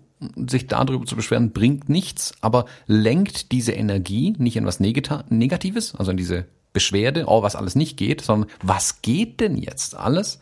Ähm, und das ist ja das, wo ich dann mhm. jetzt gerade mit bei dir die letzten zwei Wochen oder so bemerkt habe, ähm, dass du kaum reagierst, weil du so im Tunnel bist, gerade einfach im, im Arbeitstunnel, sag ich mal, ähm, und ich mir dann denke, ha, hm, vom Falk auch schon eine Weile nichts mehr gehört und so. Aber denke ich mir, voll geil, der ist gerade voll in seinem Tunnel mit Scheuklappen äh, 280 durch diesen Tunnel durch. Ähm, weil ich weiß, wie, wie cool es eigentlich für dich ist, dass du jetzt endlich da rankommst. Also dich hätte ja ehrlich gesagt deine Selbstständigkeit witzigerweise davon abgehalten, vermutlich erstmal, die Dinge umzusetzen, die du jetzt gerade machst. Obwohl das ja, ja, ja sogar ja, tatsächlich voll. mit im gleichen Zielradius, sage ich mal, gelegen wäre, das zu tun, weiß ich, dass andere Themen dringender geworden wären. Also wer das Eisenhower-Prinzip mhm. gibt, man kann vieles einteilen, eigentlich fast alles in dringend und wichtig und was ist dringend und wichtig und was ist weder noch.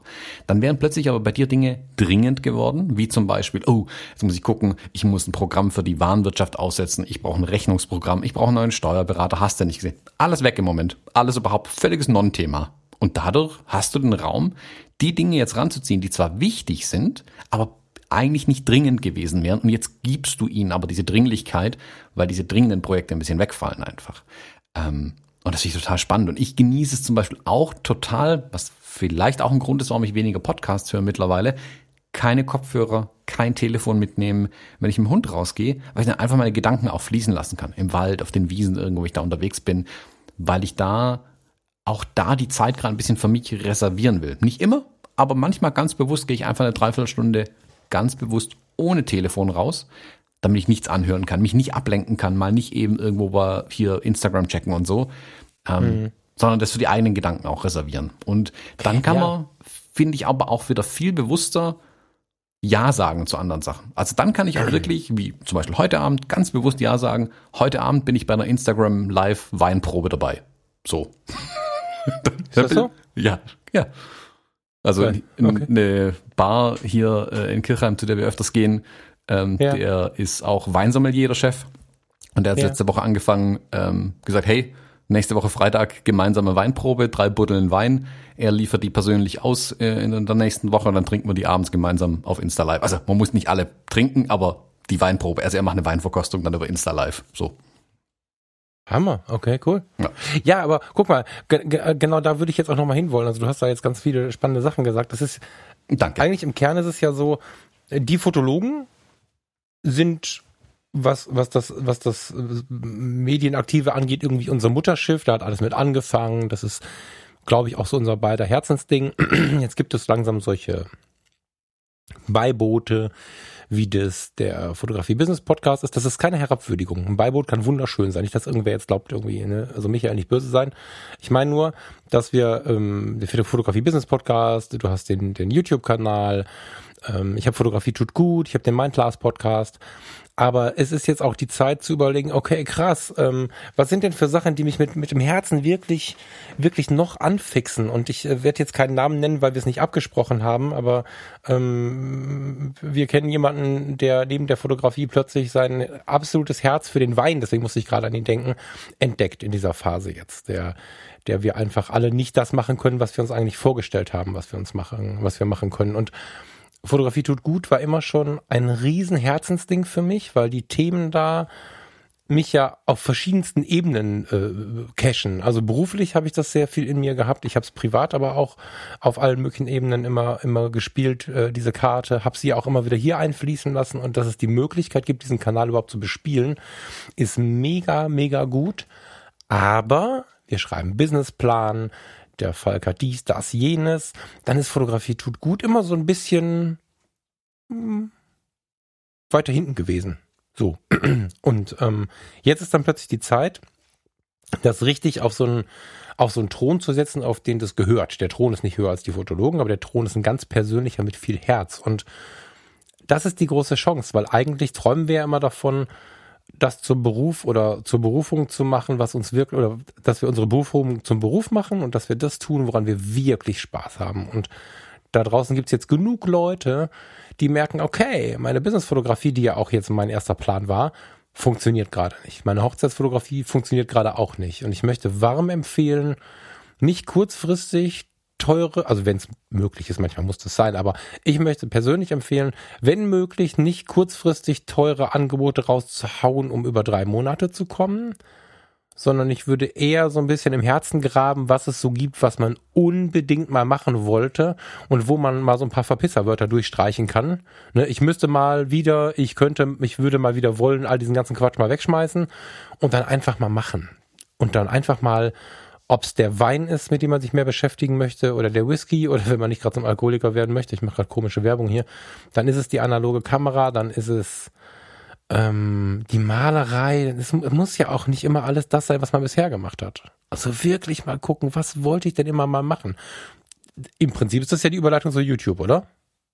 Genau, ja, absolut. So, ne? Also können wir gerne mal reingehen. Du hast ja auch überlegt, ja, stehe ich hier rum? Hallo? Kein Kunde mehr da? Und ähm, du hattest ja mit YouTube angefangen und auch extrem gut angefangen, aber du hast es dann jetzt echt auf eine neue Stufe geschoben, wenn ich das so sagen darf. Stufe gehoben heißt das. Finde ich richtig geil. Also erzähl ich mal ein bisschen, wie, wie kommst du, wie, wie, wie bist du jetzt da in dieses, in dieses Ding so tief reingerutscht? Weil ich muss gestehen, ich bewundere das, ähm, weil die, also gut, ich habe auch nicht die Zeit da reingesetzt, aber das, was du machst, ist für mich böhmische Dörfer. Wie, wie machst du das?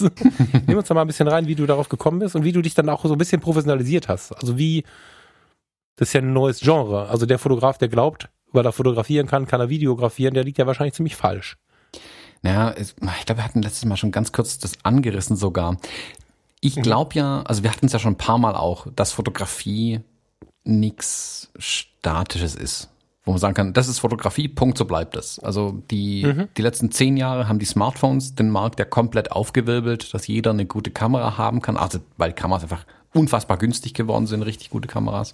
Das macht ja was mit der Fotografie als ähm, globales Ding einfach. Ähm, und genauso, mhm. und es wird von viele, viele, viele sagen das auch, aber ich glaube, dass es noch nicht genug präsent ist tatsächlich. Deswegen tut ich da jetzt in das gleiche Horn.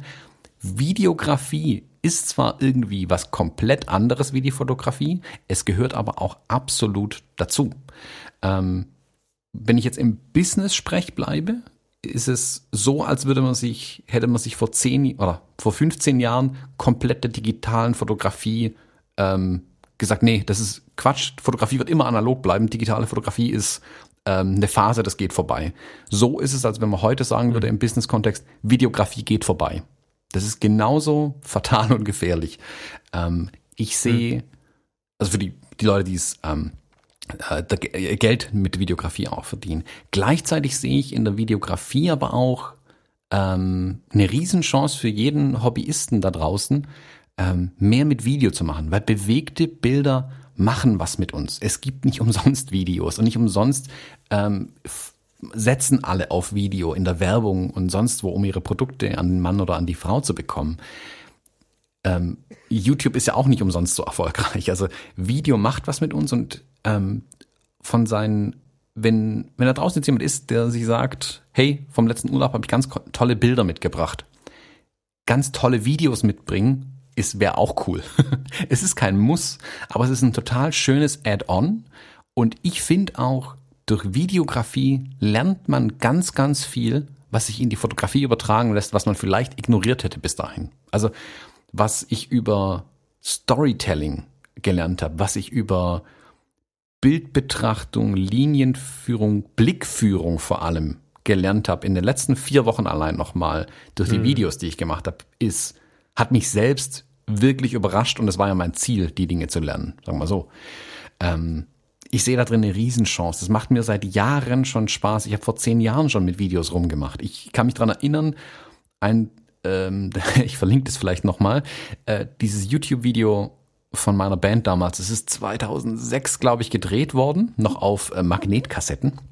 Ähm, deshalb, also da waren zwei Jungs da, die haben das zwar gedreht, aber ich habe den kompletten Schnitt von dem Ding gemacht. Ich bin da, keine Ahnung, ich glaube vier Tage dran gesessen an dem Ding, an einem drei Minuten Video.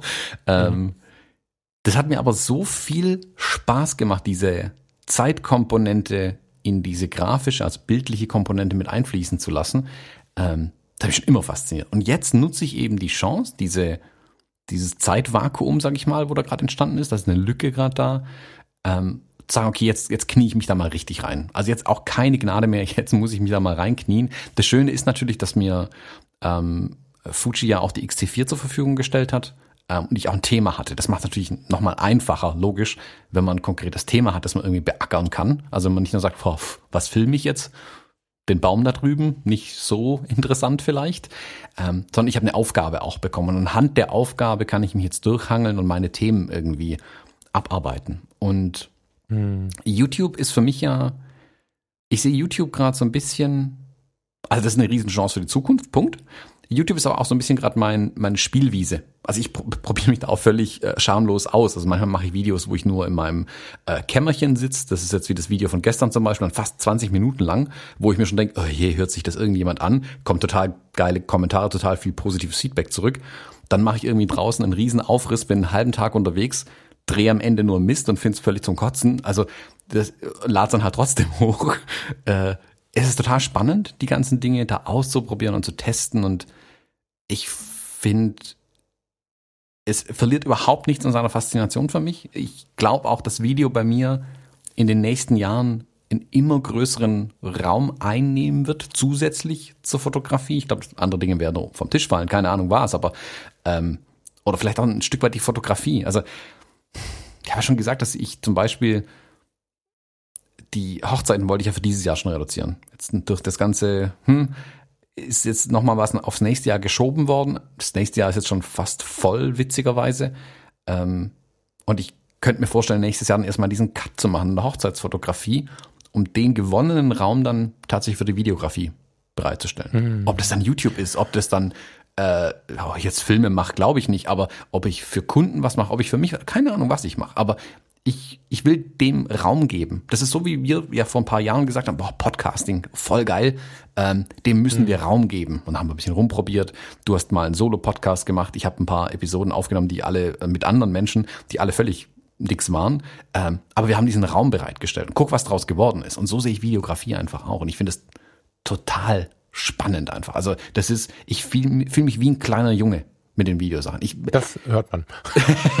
ich ich sitze hier zwar auch zwischenzeitlich mal hier und du kannst die Luisa fragen, die jetzt im Büro hier mir gerade gegenüber sitzt, ähm, wie ich hier manchmal mit dem Kopf gegen die Tischplatte knall und keinen Bock mehr hab, ähm, weil ich dann doch wieder irgendeinen Mist gedreht habe. Ich mein, als schöne Anekdote zum Beispiel, das letzte Video, das ich jetzt hochgeladen habe, das habe ich in, glaube drei Sessions aufgenommen. A, eine Stunde oder so.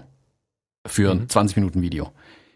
Die erste mhm. war komplett für einen Papierkorb. Also das, da konnte man gar nichts davon nehmen. Da habe ich die zweite aufgenommen. Das ist jetzt der erste Teil des Ganzen. Das war gut, zufrieden, so hm, zwei bis drei, drei irgendwo. Und mhm. da habe ich es irgendwie geschnitten und gemacht, und, um den letzten Teil dann mich darauf vorzubereiten, okay, was muss ich vielleicht anders machen, wie könnte ich es jetzt hinten raus nochmal besser machen? Und dann habe ich gedacht, okay, jetzt, jetzt habe ich eine Idee, jetzt bin ich motiviert und ich war so richtig, yeah. Kennst du das, wenn du manchmal rausgehst und du bist so, yeah, jetzt, das wird jetzt gut, mich kann nichts aufhalten. Habe ich mich hingesetzt, eine Stunde ja. lang Video aufgenommen. Das war voll gut. Vom ersten bis zum letzten Take war ich echt zufrieden, dachte mir, das ist ein krönender Abschluss für das Video, das ist jetzt richtig gut geworden. Ich habe einen Schritt nach vorne gemacht, voll gut. Nehm die Karte aus der Kamera raus, verfummel sie in den Fingern, lasse dreimal fliegen und dann landet sie genau in meinem Wasserglas. mit einer Stunde Videomaterial, das richtig, richtig gut war. Wobei, das kann sie doch, oder? Äh, ja, man legt sie über Nacht ja. in Reis ein äh, und ähm, dann kann man sie am nächsten Tag nochmal auslesen. Aber jetzt hat sie ein ganz großes W drauf, damit ich weiß, wer mal den Wasserschaden hatte. Ähm, so, also es gibt Höhen und Tiefen bei der ganzen Kiste.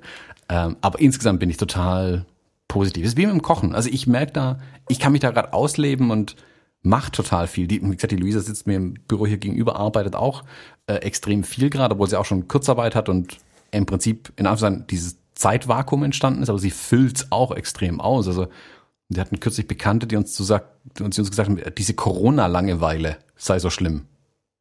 Nee. Nur, genau, nur Fragezeichen bei uns über den Kopf aufgeploppt. Nee. Lange was?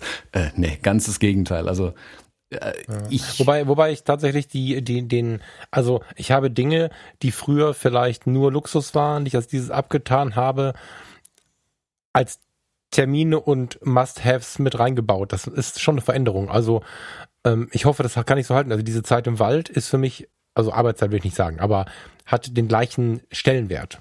Ne? Mhm. Das heißt, am Ende ist schon so, dass ich mehr Raum habe scheinbar, weil sonst könnte ich das nicht tun. Aber ich glaube, ich glaube, es ist auch wieder so ein böses Wort, ne? Ich, ich werde alles daran setzen, diese Dinge mir zu erhalten, wenn es dann danach weitergeht, anders weitergeht, wie auch immer. Ganz kurz, aber bitte erlaubt mir einen kurzen Kommentar zur, zur Videografie. Mhm.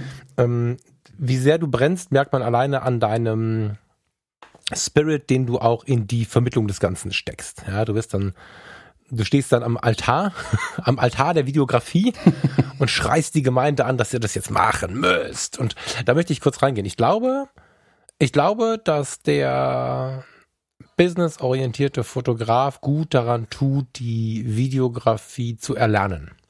So, das glaube ich.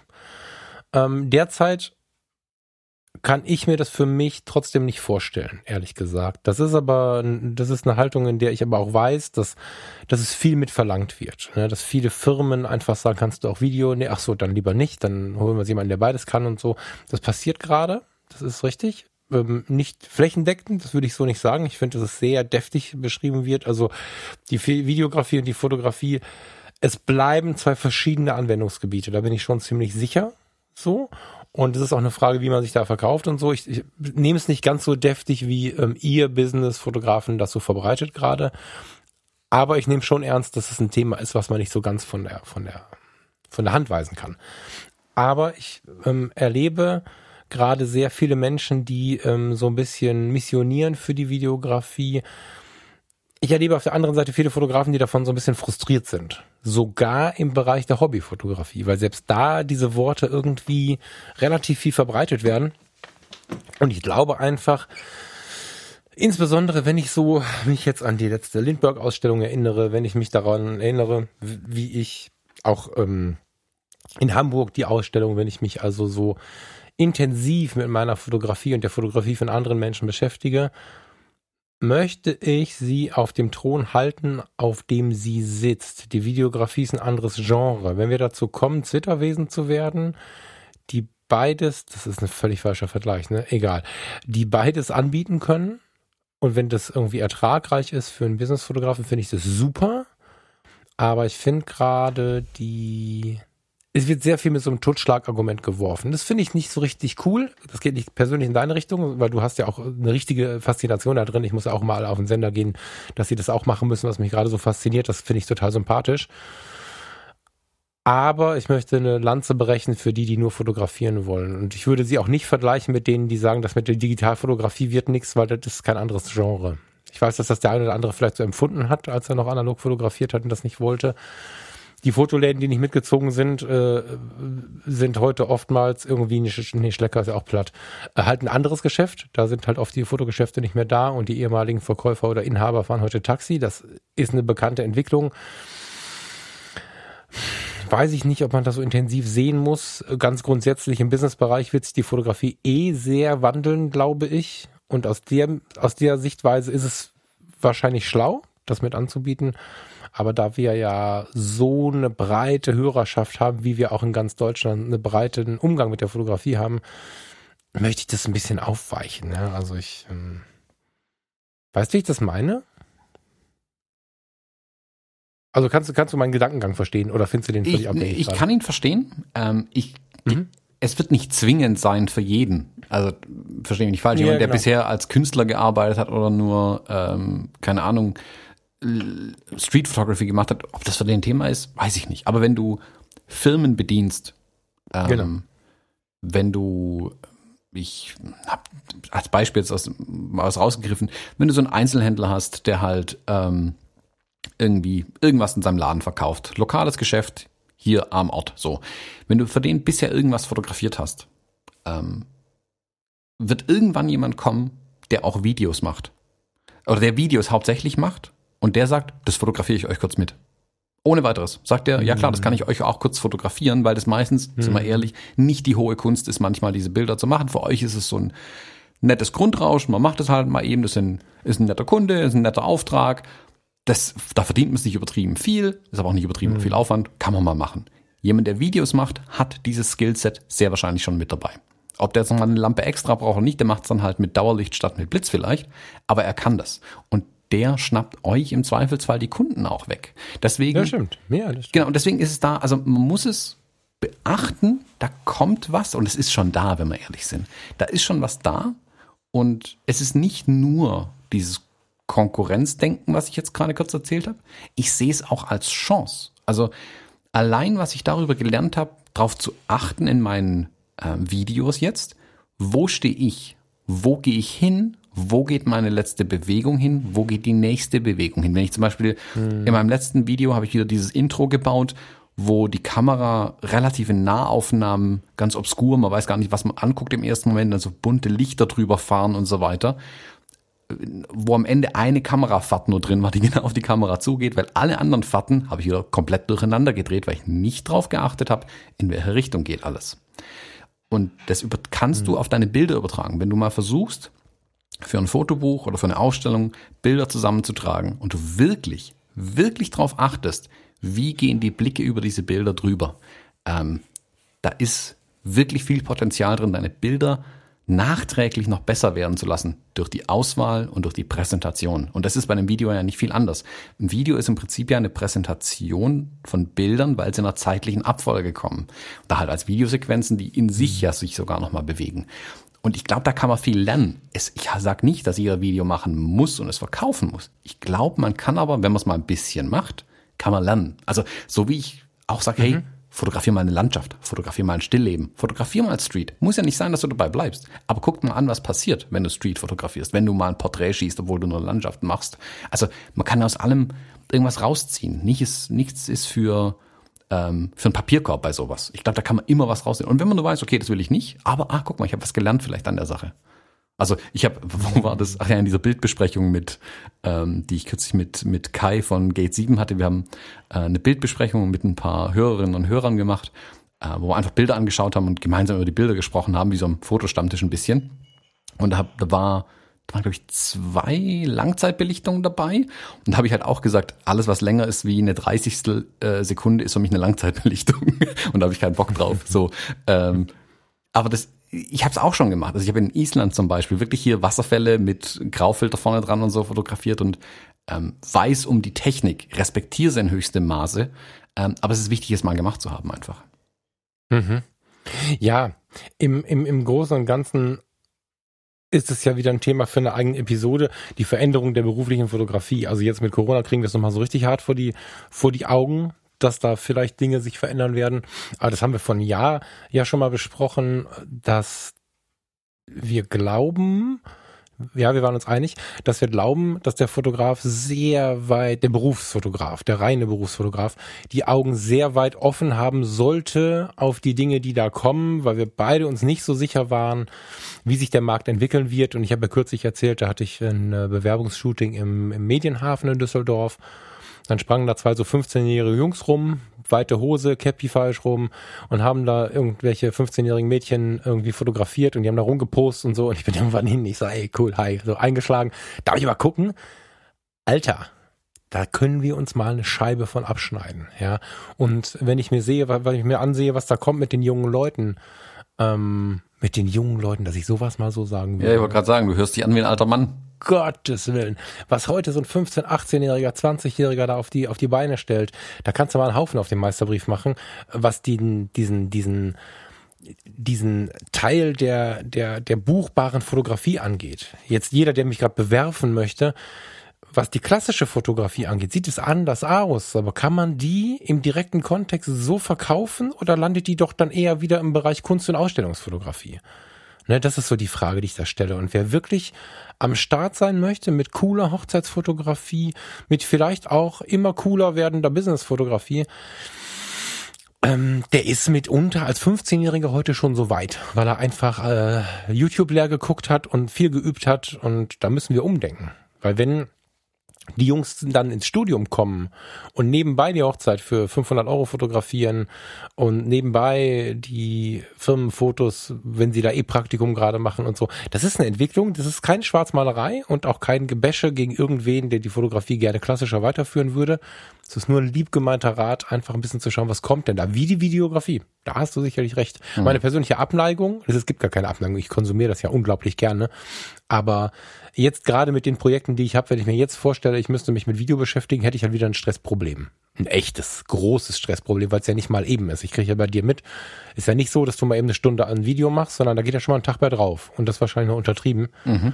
Ähm, ja, ne, weit untertrieben. Und der Mac brennt, brennt ab, wenn ich dem jetzt ein Videoprogramm gebe. Aber das sind, wer weiß, ob ich in einem halben Jahr hier sitze und mir das reinziehe.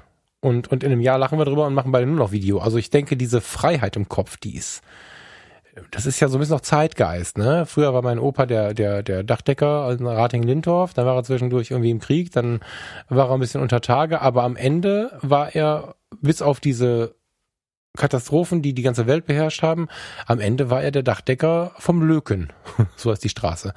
Und das wird so nicht mehr geben, dass wir in dem Beruf sind. In, also das ist so gut wie unmöglich. Ich gönne das jedem und ähm, ja, Farina liegt neben mir, macht soziale Arbeit bei der Stadt. Ob es da dann so ist, weiß ich nicht. Wahrscheinlich bleiben die auch in ihren Berufen. Aber wir in den kreativen Berufen, wir müssen sehr flexibel sein, glaube ich. Oder wir sollten sehr flexibel sein. Ja. Wenn man uns noch weiter ausholt, ich glaube, dass die ganze ähm, aktuelle Situation die Wirtschaft ja so durchrütteln wird, dass sich ganz viele Menschen in einem Dreivierteljahr, Jahr an einer ganz anderen Stelle beruflich befinden werden. Wo sie mhm. niemals damit gerechnet hätten, tatsächlich. Also ich glaube, was du vorhin gesagt hast, um mal ganz weit zurückzuspulen, das mit dem Wald, durch den Wald laufen, sich Gedanken machen. Ich glaube, es ist in einem Moment eine Riesenchance, diese Ruhe zu nutzen, um wirklich in sich zu gehen und sich zu überlegen, das, was ich bisher jeden Tag gemacht habe, mache ich das wirklich gerne? Mhm. Und wenn man mhm. zu einem mhm. Ergebnis kommt, ja, ist okay, dann ist es gut. Dann habe ich aber vielleicht auch die Chance von diesem Okay dann zu sagen, wenn in einem Dreivierteljahr der Chef sagt, ähm, ihr seid alle entlassen, äh, es war eh nur okay. Es war nicht mein kompletter Lebensinhalt. Ich habe eigentlich schon immer vorgehabt, was mit Holzbearbeitung zu machen. Keine Ahnung, also völlig jetzt aus dem Blauen. Also ich glaube, dass es die, die Chance, die in der aktuellen Situation steckt, ist dieses, dass man uns daheim eingesperrt hat tatsächlich. Mit unserem Gedanken, dass wir mit unseren Gedanken alleine sind ähm, mhm. und uns die Gedanken machen, müssen. Deswegen nochmal wichtig, hin und wieder mal Nein sagen zu anderen Sachen, ähm, hm. was im Moment leichter fällt, äh, nicht äh, abends in den Club zu gehen und steil zu gehen mit Knicklichtern und so, was du und ich ja sonst jeden Tag eigentlich machen. Und sich wirklich und sich wirklich eher Gedanken zu machen, ähm, was mache ich, was will ich machen? Ähm, war das bisher hm. nur okay, zum Geld verdienen will ich eigentlich was ganz anderes machen. Ist, klar, die Wirtschaft wird auch komplett anders aussehen. In einem Jahr ist dann vielleicht nicht so die Zeit für die wildesten Gründerideen. Ähm, aber ich glaube, dass gute Ideen, die man leidenschaftlich verfolgt, auch funktionieren. Das wird immer so sein. Das ja, guck mal, aber wenn du es jetzt, genau, wenn du es jetzt aus dem Staub holst, Ne, dieses, ich müsste mal, da liegt ja oft eine ganze Menge Staub drauf. Ne, das, das sind oft die analogen Kameras im Schrank, das, das, das, das Malset im Schrank, ähm, was auch immer, die Bücher von dem, was ich immer mal lernen wollte. Ähm, wenn du das jetzt rausholst und dich jetzt mit Energie da reingibst, dann ist eigentlich gar nicht so wichtig, ob du am Ende den Mega-Job damit machst oder ob du es mal getan hast, ob du es nebenbei weiterlaufen lässt du sitzt halt nicht, und das ist ja auch das große Warum, warum ich jetzt Fotografie tut gut ein bisschen hochgepusht habe, warum ich diese Coaching-Ausbildung weiter ähm, mache, die übrigens vielen Dank an die Schule jetzt super geil umgeschwenkt sind und die Anwesenheitskurse auf nach Corona geschoben haben. Das ist mega, wie schnell die reagiert haben, obwohl sie eigentlich eine relativ alt eingesessene Kiste sind, finde ich spannend. Ähm, jetzt, was ich jetzt mache, da kann ich, kann mein 80-jähriges Ich nicht daran sagen, oh, jetzt bist du fast tot und jetzt hast du dich nicht gekümmert, sondern ich habe es versucht. Mhm. Und wenn ich jetzt ähm, diesen Menschen, diesen menschennahen Bereich, wie, wie diesen Coaching-Bereich, den will ich nicht, gar nicht zu sehr auf die Fotografie legen, weil die nur so ein Werkzeug dafür ist. Äh, und mal davon losgelöst, ich will es gar nicht zu sehr verknüpfen. Fotografie tut gut als, als Idee der Vermittlung. Fotografie tut dir gut und unseren Podcast, all was wir so tun, dafür, wo wir jetzt gerade Zeit uns nehmen, deine Videografie, Mit 80 sitzen wir nicht da und sagen, boah, hätte ich doch mal, weil hätte ich noch mal, kommt direkt nach müsste ich doch mal und macht einen ganz schön traurig. Und wenn du aber dann sagen kannst, ich habe es gemacht, dann ist es schon mal geil. Und die Energie, die wir jetzt reinsetzen können, die werden wir in zwei, drei Monaten nicht mehr da reinsetzen können. Und selbst wenn es dann wieder eine Geschichte wird, die wir hobbyistisch betreiben nebenbei oder so, haben wir einen richtig geilen Grundstock da liegen dann müssen wir nicht monatelang sagen, oh, ich muss die Seite noch machen, ich muss die Seite noch machen und tagelang nach der Arbeit müde nach Hause kommen und dann immer eine Stunde an der Seite rumfummeln, um dann tot ins Bett zu fallen und nach dem fünften Abend äh, einen, einen bösen Partner, eine böse Partnerin da liegen zu haben. Dann ist das alles schon gemacht und wir können rausgehen und fotografieren, weil die Seite ist da. Wir haben uns vielleicht wieder in die analogen Entwicklungstechniken eingearbeitet. Wir haben gelernt, wie man videografiert. Wir haben gelernt, wie man Wein verkostet oder anbaut, um mal auf unseren Freund zu gehen. das, ähm, das sind so Sachen, die können wir jetzt machen. Und ob wir eine Expertise bekommen für völlig freie und verschenkte schöne Abende in einem Kreis von unseren Freunden oder eine Expertise bekommen, um nebenbei ein bisschen Geld zu verdienen für den nächsten Urlaub, der irgendwann wieder kommen wird. Ey, jetzt machen. Ja, wenn, wenn der Raum da ist. Nicht jeder hat gerade den Raum. Da muss man auch aufpassen. Ne? Also es gibt genug Leute, die mir auch sagen, ich habe mehr Stress als vorher und zwar immer noch mit den gleichen Themen. Also es gibt leider auch sehr, sehr viele, die das, was du und ich erleben, gar nicht erleben, sondern die in ihrem bisherigen Hassel äh, angestellt weiter drin sind. Das ist ein bisschen schade, aber ja, wenn ihr könnt, wenn du kannst, Thomas, dann mach's genau so. Immer an den 80-jährigen Thomas Falk, wie auch immer denken, ob der jetzt nicht irgendwas von dir erwartet hätte in dieser Zeit. Hm. Ja. So gut wie keinen Menschen gehen sehen, der nicht gesagt hätte, auch hätte ich das doch mal gemacht. Und das möchte ich eigentlich für mich vermeiden und wünsche das jedem anderen da draußen, dass er es vermeiden kann. Ja, nach Möglichkeit soll man da nicht in die Situation kommen, da hast schon recht, ja. Ja, ein schönes Schlusswort, Falk. Aber wir haben noch was. Haben wir, also an dieser Stelle, wenn Thomas das jetzt nicht weggeschnitten hat, sondern ich weiterrede, stelle dir kurz vor, jetzt ertönt ein Schulgong. Gong. Ich kann ja die Fotoglocke von der anderen Seite anhauen. War das auch ein mieser Gong. Ah, deiner war besser. Echt? Ja, also meiner kleinen Wasserglas, das große, ja, 04. Meins noch zu voll, glaube ich. Ich habe wieder nichts getrunken. ich hab's leer. Wir würden jetzt gerne die Klasse, wenn sie denn möchte, freilassen. Wer, wer Bock hat, äh, nicht mehr hier zu bleiben, geht jetzt spielen. Und wir, wenn ihr möchtet, gehen jetzt mit denen, die hier bleiben wollen, wahrscheinlich ist es die Kunst AG, mit euch in eine Ausstellung. Die Kunst AG. Was denn jetzt? Ja, Hast du AGs gehabt? Ja, klar. Und jetzt musste ich direkt an unsere Kunst Welche? AG denken. Ja, doch, passt perfekt. Ach, du warst in der Kunst AG. Ach, geil. Ja, okay, cool. Ja, also. Äh, ich übergebe an Thomas Jones, der hat da mal was vorbereitet. vielleicht, vielleicht erklären wir es kurz, oder? Ja, gerne. Thomas? Können wir gerne kurz erklären. Ähm, die, ähm, wir machen ja sonst immer am Ende der Sendung Ausstellungstipps. Und da im Moment Ausstellungen ja auch eher schwierig sind, äh, machen wir statt Ausstellungstipps, gehen wir jetzt zusammen auf Ausstellungen, weil wir haben nicht festgestellt, dass die Biennale für Fotografie, die momentan in Mannheim und Umgebung eigentlich läuft, die läuft noch bis 26. April, einen virtuellen Rundgang anbietet. Und wir wollen mit euch äh, nächste Woche am 15. April um 20.15 Uhr gemeinsam durch diese Ausstellung gehen. Wir packen da auch einen Link dazu, wie ihr uns dann findet, in die Show Notes und den Termin auch dazu.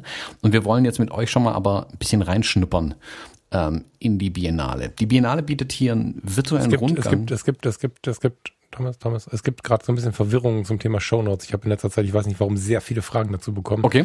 Geht einfach auf fotologen.de, das ist einfacher. Ja, ja. So. also so. ihr müsst nicht in eurer Podcast-App und Spotify kann das gar nichts und äh, gibt ja, immer mehr Apps, die das nicht, nicht anzeigen ja. können. Nee, genau. Also es gibt immer mehr Apps, die das nicht anzeigen können und so. Deswegen habe ich bei Fotografie tut gut jetzt auch so eine so eine so eine, so eine Link-Ecke irgendwie gemacht, weil das mit den Shownotes gerade irgendwie schwer wird. Also fotologen.de gibt's einen Post zu der heutigen Sendung und genau. da sind dann die sogenannten Shownotes und der Link drin. So, genau. Sorry, Thomas, tut mir leid. Ja, alles gut. Fotologen.de. Äh, nee, fotologen.de slash 152. Da kommt er. Ist es 152? Ja, 152. Da kommt er direkt zur aktuellen Sendung. 153. Ich meine 152. Oh Gott, wir sind so vorbereitet. Ich google mal Geht unseren eigenen Podcast. fertig jetzt. Ja. Äh, ja, lädt. Ja, 152. Guck, ich hatte recht. Ähm, da findet ihr einen Link dazu zur Natürlich. Biennale der Fotografie. Und, oder biennalefotografie.de. Es geht vielleicht sogar schneller, wobei es ein langes Wort. Und dort gibt es virtuelle Rundgänge. Und ihr könnt da, also wir haben es festgestellt, auf dem Mac geht's mit Safari nicht so wirklich. Wir empfehlen mal Chrome oder Firefox eher da dafür. Damit funktioniert das hervorragend. Da gibt's virtuelle Rundgänge und wir würden da jetzt ganz gerne mit euch schon mal reingehen. Wie gesagt, der Rest der Klasse kann gehen, wer keine Lust hat. Äh, und nächste Woche Mittwochabend gehen wir dann nochmal zusammen durch und nehmen euch da wirklich mit. Also wir machen da so einen ähm, Zoom-Raum auf. Ich habe das Gefühl, vor vier Wochen musste ich jedem erklären, was Zoom ist. Heute weiß es einfach jeder. Wenn ich zwar eine Nachbarin sagt, die 80 ist, die wird auch schon wissen, was ein Zoom-Raum ist. ähm, ja. Es ist also eine Videokonferenz-Ding, da gehen wir dann quasi zusammen durch. Also ihr seht einen Bildschirm von eins von uns beiden äh, und wir zwei äh, quatschen dann ein bisschen drüber und geben eine unqualifizierte Führung durch die Biennale für Fotografie, aber eben mit euch gemeinsam. Wir fanden es eigentlich ganz schön, äh, den Gedanken statt, also unser Fotowalk ist ja auch ausgefallen, ähm, im, wie im Nachhinein äh, wir jetzt festgestellt haben, was die richtige Entscheidung, den nicht mehr durchzuführen. Ähm, und aber wir nutzen das so als Chance, das hätten wir vielleicht auch zusammen gemacht. Äh, und jetzt können wir das zumindest virtuell gemeinsam machen. Mhm. Wir wissen noch nicht, ob wir ganz durchkommen, da ne? müssen wir mal schauen. Ja, aber meint, der, der, äh, der Gedanke zählt. Dabei sein ist alles. Ihr könnt dann, also wir werden auch zusehen, dass wir da vielleicht auch ein bisschen ins Gespräch kommen. Ne? Also ihr müsst da nicht blind zuhören, äh, Quatsch, Moment, wie heißt das? Ihr müsst da nicht stumm zuhören, sondern wir werden auch hier und da irgendwie so ein bisschen in Interaktion gehen, dass wir uns da auch zusammen mal drüber unterhalten. Ja. Mhm, genau. Und jetzt fangen wir schon mal an. Also die Idee ist jetzt einfach mal kurz euch ein paar Meter mit reinzunehmen. Äh, wer jetzt äh, da Interesse dran hat, der kann äh, gerne auch die Biennale äh, mal öffnen. Ne? Der Link, der ist ja bei fotologen.de hinterlegt. Und dann klicken wir uns jetzt schon mal in so einen virtuellen Raum rein. Äh, Thomas zeigt mir jetzt gleich mal irgendwie was. Müssen wir mal gucken, wie wir zusammen uns reinklicken und ähm, das wäre so eine erste Idee, das mal anzuteasern. Ne? Also wir haben uns beide noch gar nicht, nee, wir haben ein bisschen geguckt, wie das so mit dem Rundgang geht, aber wir haben noch nicht ein Bild angeguckt. Und das machen wir jetzt mal. Hm, ja, also ich wäre jetzt eigentlich im April, um Ostern rum wollte ich eigentlich die, in die Ausstellung gehen. Ähm, aber ja, das findet ja nicht statt. Genau. Ähm, Yesterday's News Today ist eine der Ausstellungen. Also die Ausstellungen sind äh, nicht nur in Mannheim, die sind verteilt in äh, Mannheim, Ludwigshafen, Heidelberg, verschiedenen Museen und ähm, Räumen und äh, und die ist, ach, müsste ich gucken, wo die ist. Ist ja egal. Wir sind schon drin. Falk, bist du auch schon drin in der Ausstellung? Also wir sehen unsere Bildschirme gerade nicht. Das ist hätte vielleicht auch besser vorbereiten können. Ähm, ja, ich äh, genau. Ich guck gerade in den vor die geöffnete Tür und links steht der Aufsteller The Lives and Loves of Images. Ja, dann komm doch mal rein. Da sind Raum. wir doch, ne? Mhm. Da soll ich reinkommen. Zapp, das ist witzig. Ich finde total faszinierend. Ich stehe jetzt in dem Raum vor. Stehe ich vor so einem ist das richtig? Ich stehe schon vor so einem, ja, vor so einem Schaubild, vor so einem Schaukasten. Ähm, mir war nicht klar, wie gut und wie realistisch das ist. Also das ist ja wirklich das, also ich habe jetzt einen 27 Zoll Mac, das ist jetzt von der Größe natürlich auch entsprechend beeindruckend. Hammer. Stehst du auch jetzt schon vor diesem ersten vor diesem Tisch? Sideboard? Mhm. Ja. Ja, da stehe ich. Ja. Also ähm, genau, die Ausstellung, die wir uns anschauen, Yesterday's News Today, ähm, da ist sehr viel, also eigentlich alles Presseberichterstattung, solche Sachen. Da geht es auch ein bisschen, äh, Text, die ich ein bisschen durchliest, um diese Verramschung der Pressefotografie, die ja stattgefunden hat. Ich meine, da erzähle ich jetzt denen, die für die Presse fotografieren, nichts Neues. Ähm, und da werden Fotografien aus alten Tagen gezeigt, aber auch ein bisschen aktuellere, also aktuell auch schon 20 Jahre alt, ich glaube das neueste Bild oder so, wenn überhaupt.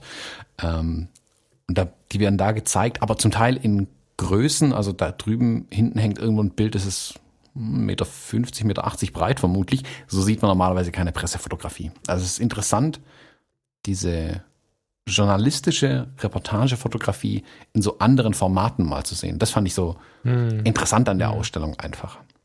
Also wir stehen jetzt vor dem ersten Tisch zum Beispiel ähm, siehst du da, ich hoffe, Schautisch A. Ach, guck mal, extra für uns haben sie Sachen mhm, dazu geschrieben. Da bin ich. Ja, da bin ich, ja. Ja. Das finde ich zum Beispiel. Kannst du links auf das i klicken, dann kriegst du, dann kriegst du äh, eine komplette Erklärung, was da los ist und was das mit den Presleys zu tun hat und so, weil oben siehst du ja Elvis Presley mit einer whatever für Kamera in der Hand, kann ich nie erkennen. Mhm. Also links ist dieses i immer. Und wenn du auf das i klickst, dann kriegst du den Tisch erklärt. Mhm. Voll gut gemacht. Ja, hier geht es zum Beispiel ähm, das Bild rechts ist es, glaube ich, wenn ich es noch richtig weiß, äh, eine Auswandererfamilie, äh, die in die USA ausgewandert sind, äh, deren Nachfahre später dann doch relativ berühmt wurde. Der eine oder andere hat vielleicht schon mal von ihm gehört, ein gewisser ähm, Elvis Presley. Äh, der äh, hier abgebildet ist. Und also es stecken immer auch, ähm, sind immer Geschichten bei den Bildern dabei, was ich natürlich total interessant finde, die auch in den Kontext einfach zu rücken hier. Aber man sieht hier, das, mhm. das wirkt so ein bisschen belanglos auf den ersten Blick. Also das, das eine Bild in der Mitte unten, zum Beispiel diese zwei älteren Herren hier auf der Bank, es könnte aber auch Street Photography sein, aber dann noch was dazu zu lesen, finde ich halt immer super spannend und sich mal die Zeit zu nehmen, solche Pressefotografie einfach so anzuschauen. Hat man ja sonst. Also kein Mensch, also ich, ich nehme ich mich ja mit rein. Ich gucke in der Zeitung die Bilder äh, nicht aufgrund ihres fotografischen Wertes großartig an. Ähm, da geht es ja eher um eine Informationsvermittlung meist. Ja. Was ja auch ähm, also manche Magazine halten es noch sehr überzeugt, aber es war ja, es war ja anders, ne? Das muss man ja, muss, also ich bin ja dagegen zu sagen, früher war alles besser, aber in dem Bereich muss man leider sagen, die alte Fotografie, die alten Fotografen haben da ja mehr draufgelegt, als es heute in den meisten Zeitungen so der Fall ist. Das, ähm, ich habe gerade schon, bevor die Aufnahme lief, habe ich schon erzählt, es gab im NRW-Forum äh, in Düsseldorf mal die Ausstellung Tatorte die war super gut und da haben sie einfach in den Archiven der Polizei in den USA gesucht. Und da waren natürlich auch ähm, entweder Hobbyfotografen, die Polizisten waren, oder wirkliche Fotografen bei der Polizei eingestellt, angestellt. Und dann hast du irgendwie abgestürzte Wohnwagen, Mordszenen, keine Ahnung, was für, für Beweisfotografien gefunden, wo ganz klar ein äh, goldener Schnitt zu erkennen war und so. Mhm. das war faszinierend.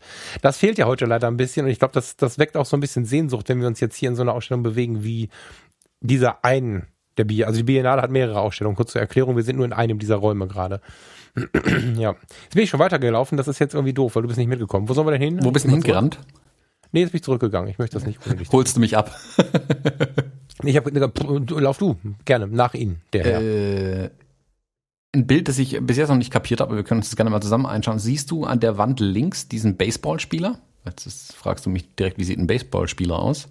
Da, nee, das weiß ich, aber ich muss. An der großen Wand, wo, die, wo es die Treppen hochgeht. Ja, ja, ja, ja, den sehe ich. Warte, ich gehe mal davor. Das ist, glaube ich, eine Serienaufnahme, wo der Filmtransport nicht funktioniert hat, würde ich behaupten. Sieht ja. ein bisschen so aus, aber hat irgendwas. Also. Ja, also entweder er hat zwei, zwei, zwei, zwei Filme übereinander gelegt, wobei das glaube ich nicht, da wäre sehr viel Arbeit dann. Boah, ich glaube, dass das äh, eine Doppelauslösung ist, ohne dass der Film transportiert ist. So ganz schnell, ja. Also zur Erklärung vielleicht, ha, ist ein Baseballschläger, der schmeißt seinen Ball gerade weg und ähm, sieht ein bisschen aus wie eine Stereofotografie, aber das, warte mal, das kann ich mir nicht vorstellen. Nee, zu der Zeit, nee, das ist keine Stereofotografie. Und ähm, oder? Das sieht eher so aus, als hätte er über die Fotografie drüber gemalt. Guck dir mal oben das an. Das sieht so ein bisschen gemalt aus. Ich glaube, das ist. Press Paintings. Yeah, Press, Press, Paintings. Paintings. Ah, das ah, ist ja ah, spannend. Double Luck Picture. 1,60 Meter mal 1,20 Meter. Das ist mal ein Format. Pigment Print Overpainting. Ah ja, Sebastian Riemer aus der Serie Press Paintings. Ah, das ist eine ganz, das ist eine Ausstellung in der Ausstellung hier. Jetzt kapiere ich es erst. Das ist ja spannend. Ja. Das sind hier vorne die Archivaufnahmen. Ah, das an den Wänden hier sind seine Sachen. Jetzt, guck mal, jetzt wird's klarer. Wie? Ja, die ganzen, also was hier an der rechten Rand, also jetzt gegenüber von unserem Baseballspieler, an der Wand, das sind, glaube ich, ja. alles von diesem Sebastian Riemer. Wenn ich das jetzt richtig sehe, Ach. malt der über Bilder drüber. Also das klingt jetzt auch ah. schlimmer, als es ist. Das sieht total interessant aus irgendwie. Zumal es schwarz-weiß ist, ne? Ja. Also zum das, Teil, das wie jetzt bei diesem Baseballspieler, oder wie so eine Art Stereofotografie erstellt. Da hinten hat jetzt manche sagen, das sieht so aus, als hätte man hier versucht, aus Kontaktabzügen Bildkorrekturen aufzuzeichnen. Dann hat er ein Porträt komplett nachgemalt, was mal eine Fotografie war. Mhm. Total spannend. Ja, ist jetzt die, da ist jetzt die Frage, ich zoome mal rein. Reicht, ja. Ich habe das Gefühl, ich müsste noch näher dran stehen, um zu verstehen, ob er wirklich drüber gemalt hat, ob es, nur, ob es nur Elemente sind. Also bei dem Vogel zum Beispiel ist es ja nur ein Element. Mhm. Da hat er den Vogel quasi befreit. Das ist total spannend. Wie hat er das denn gemacht? Ja, genau, also zur Erklärung, da sitzt ein Vogel, ist, genau, da muss man, gut, dass du es gerade gesagt hast, genau das hat er nicht getan. Da sitzt, ist ein Vogel fotografiert worden, der in einem einfachen viereckigen Käfig sitzt und traurig vor sich hinguckt auf seinem Stängelchen. So, er hat jetzt quasi, so als würde er den Vogel rausmaskieren wollen, in Photoshop um den Vogel drum rum, rumgepinselt, dass der ähm, Käfig an der Stelle natürlich übermalt ist. Sprich, der Vogel ist plötzlich frei. Also der wird das, der wird um, also der wird hinten rum, das sieht man auch, wenn man ganz genau hinguckt, einfach die Klappe aufgehabt haben dabei, so dass der Vogel komplett fotografiert ist. Aber dadurch sieht es tatsächlich so aus, weil man die Klappe auch nicht sehen kann. Geil. Na, also so mal hin, ich glaube, der hat den Vogel, Vogel sogar nochmal gemalt in dem Ding. Achso, das kann natürlich auch sein. Ja. Spannend. Äh, ja, weiß ich nicht. Vielleicht hat er dann übermalt, damit man die Käfigstreben darüber nicht sieht oder so. Aber eine ganz andere habe ich noch nie gehört. Finde ich total gut. Eine ganz andere Art der Fotografie. Was denn um mit diesem Schiffchen hier? Ja, das, das ist was, wobei ich aber auch sage, ähm, da macht es gerade Spaß drin rumzuzoomen. Man muss mal äh, für den, der jetzt vielleicht im Auto sitzt und nicht gucken kann, man kann sich hier, also ich habe jetzt hier diese Apple Magic Maus, ich weiß nicht, wie das mit so Windows-Dingern geht, aber ich glaube genauso. Man kann sich hier sehr intuitiv mit dem, mit dem Zeigefinger durch diese Ausstellung bewegen und richtig weit reinzoomen. Also ich hm. stelle mich jetzt mal hier vor diese Ballettspielerin und vor das Porträt Oh je, mit dem abgeschnittenen Finger sehe ich gerade. Gottes Willen. Ähm, du kannst richtig weit reinzoomen. Also ich weiß nicht, wer diese Aufnahme gemacht hat für diesen, für diesen Rundgang, aber die sind mal richtig gut. Und ähm, das macht trotzdem, finde ich, es macht riesen Spaß, aber hingehen wäre geiler. Also wenn wir jetzt nach Corona die dieses, wenn sich das so ein bisschen etabliert, dass wir, dass wir diese Rundgänge haben, glaube ich nicht, dass die Ausstellerzahlen, Ausstellungs, äh, dass die Besucherzahlen weniger werden. Weil ich merke jetzt schon, mega spannend, ich bin ganz neugierig auf alle Bilder und ich würde trotzdem hingehen. Das hätte ich jetzt so gar nicht erwartet. Ja, ich finde, es ist ja auch ein, also lass mal die Zoom-Funktion vielleicht weg, dann ähm, bleibt es eher der Appetitmacher auf die Ausstellung tatsächlich, weil oftmals weiß man nicht, was einen in der Ausstellung erwartet. Und mal so in den Raum mal kurz reinschauen zu dürfen, quasi, fände ich total spannend bei vielen, vielen Ausstellungen. Mhm. Würde bei mir einen noch viel höheren Anreiz schaffen tatsächlich. Also äh, dann tatsächlich dahin zu gehen. Also mich ins Auto zu setzen, nach Mannheim hochzufahren und mir die Ausstellung anzugucken. So. Ja. Hm. Ah, total spannend. Ich war gerade total irritiert. Ich habe diesen Läufer, Hochspringer, das ist ein Hürdenläufer oder sowas, keine Ahnung. Oder ein Weitsprung könnte das sein, der da oben her. Ja, angeguckt. Dachte mir, spannend, warum hat er die Linien da drüber gemalt? Das verstehe ich jetzt nicht so ganz, was diese Linien da sollen. Die sind auch so komisch geschwungen, ganz interessanter Effekt, aber haarscharf die Linien, bis ich gemerkt habe, dass die Reflexion von den Oberlichtern hier hinten. also es gibt noch äh, ja. Verbesserungspotenziale an manchen Stellen, aber ähm, dieser virtuelle Rundgang finde ich eine Riesenchance tatsächlich für so eine Ausstellung ein Stück weit auch ins 21. Jahrhundert mit rüberzukommen. Und es ist ja. nicht so, dass ich sage, die müssen das machen, ja, aber, aber als Appetitmacher finde ich nee. das eine Riesenchance. Ja. Ja, und für die, die nicht können. Weißt du, also wenn ich jetzt, das ist eine Ausstellung in Mannheim. So, jetzt würde ich persönlich noch nach Mannheim fahren für eine Ausstellung. Das kann und will aber nicht jeder. So. Und wenn diese Ausstellung jetzt in München wäre, dann wäre das für mich schon echt eine Nummer. Und ähm, ob ich jetzt einfach es nicht gesehen habe und das Kulturgut quasi nicht wahrgenommen habe, weil ich nicht hinfahren konnte, oder ob ich es mir zumindest online angucken konnte, das ist ein Unterschied. Und wenn ich es im Zugriff habe, das heißt, das Ding ist jetzt halt in Mannheim und die machen dann doch nur demnächst mal auf, weil alles ist wieder gut, dann fahre ich hin, obwohl ich das Ding gesehen habe. Und wenn ich einfach keine Chance habe hinzufahren, kann ich es mir trotzdem angucken. Übrigens auch aus dem Krankenzimmer und von zu Hause und so. Also das ist, äh, meiner Meinung nach eine unglaubliche Chance, die, die äh, das Kunsterleben und die Vermittlung von Kulturgut, also ich möchte das Wort benutzen, revolutionieren könnte. Hammer. Ich, ich habe jetzt, ich klicke jetzt mal oben auf Besuch, ähm, weil ich ehrlich gesagt gar nicht geguckt habe, was die eigentlich kosten würde, die Ausstellung. Ähm, ah, Pay What You Want. Die Höhe des Preises wählen Sie selbst, ausgenommen in der Kunsthalle Mannheim. Dort wären es 12 Euro gewesen für den Eintritt. Jo, also ganz mhm. ehrlich, hätten klammern wir mal die ganze Corona-Kiste aus äh, und die würden den virtuellen Rundgang anbieten und sagen, hey, pay what you want. Ähm, ein Fünfer hätte ich jetzt auf jeden Fall in die Kasse geworfen dafür. Also ohne drüber mhm. nachzudenken. Mhm. Vermutlich sogar eher mehr, weil hey, ich kann mhm. die Bilder angucken, ich kann da reinzoomen, ja. ich habe die Texte dazu, das ist super aufbereitet. Ähm, das ist ja zum Teil fast besser als dort zu sein, weil ich ja, weil keine anderen Menschen um mich rum sind.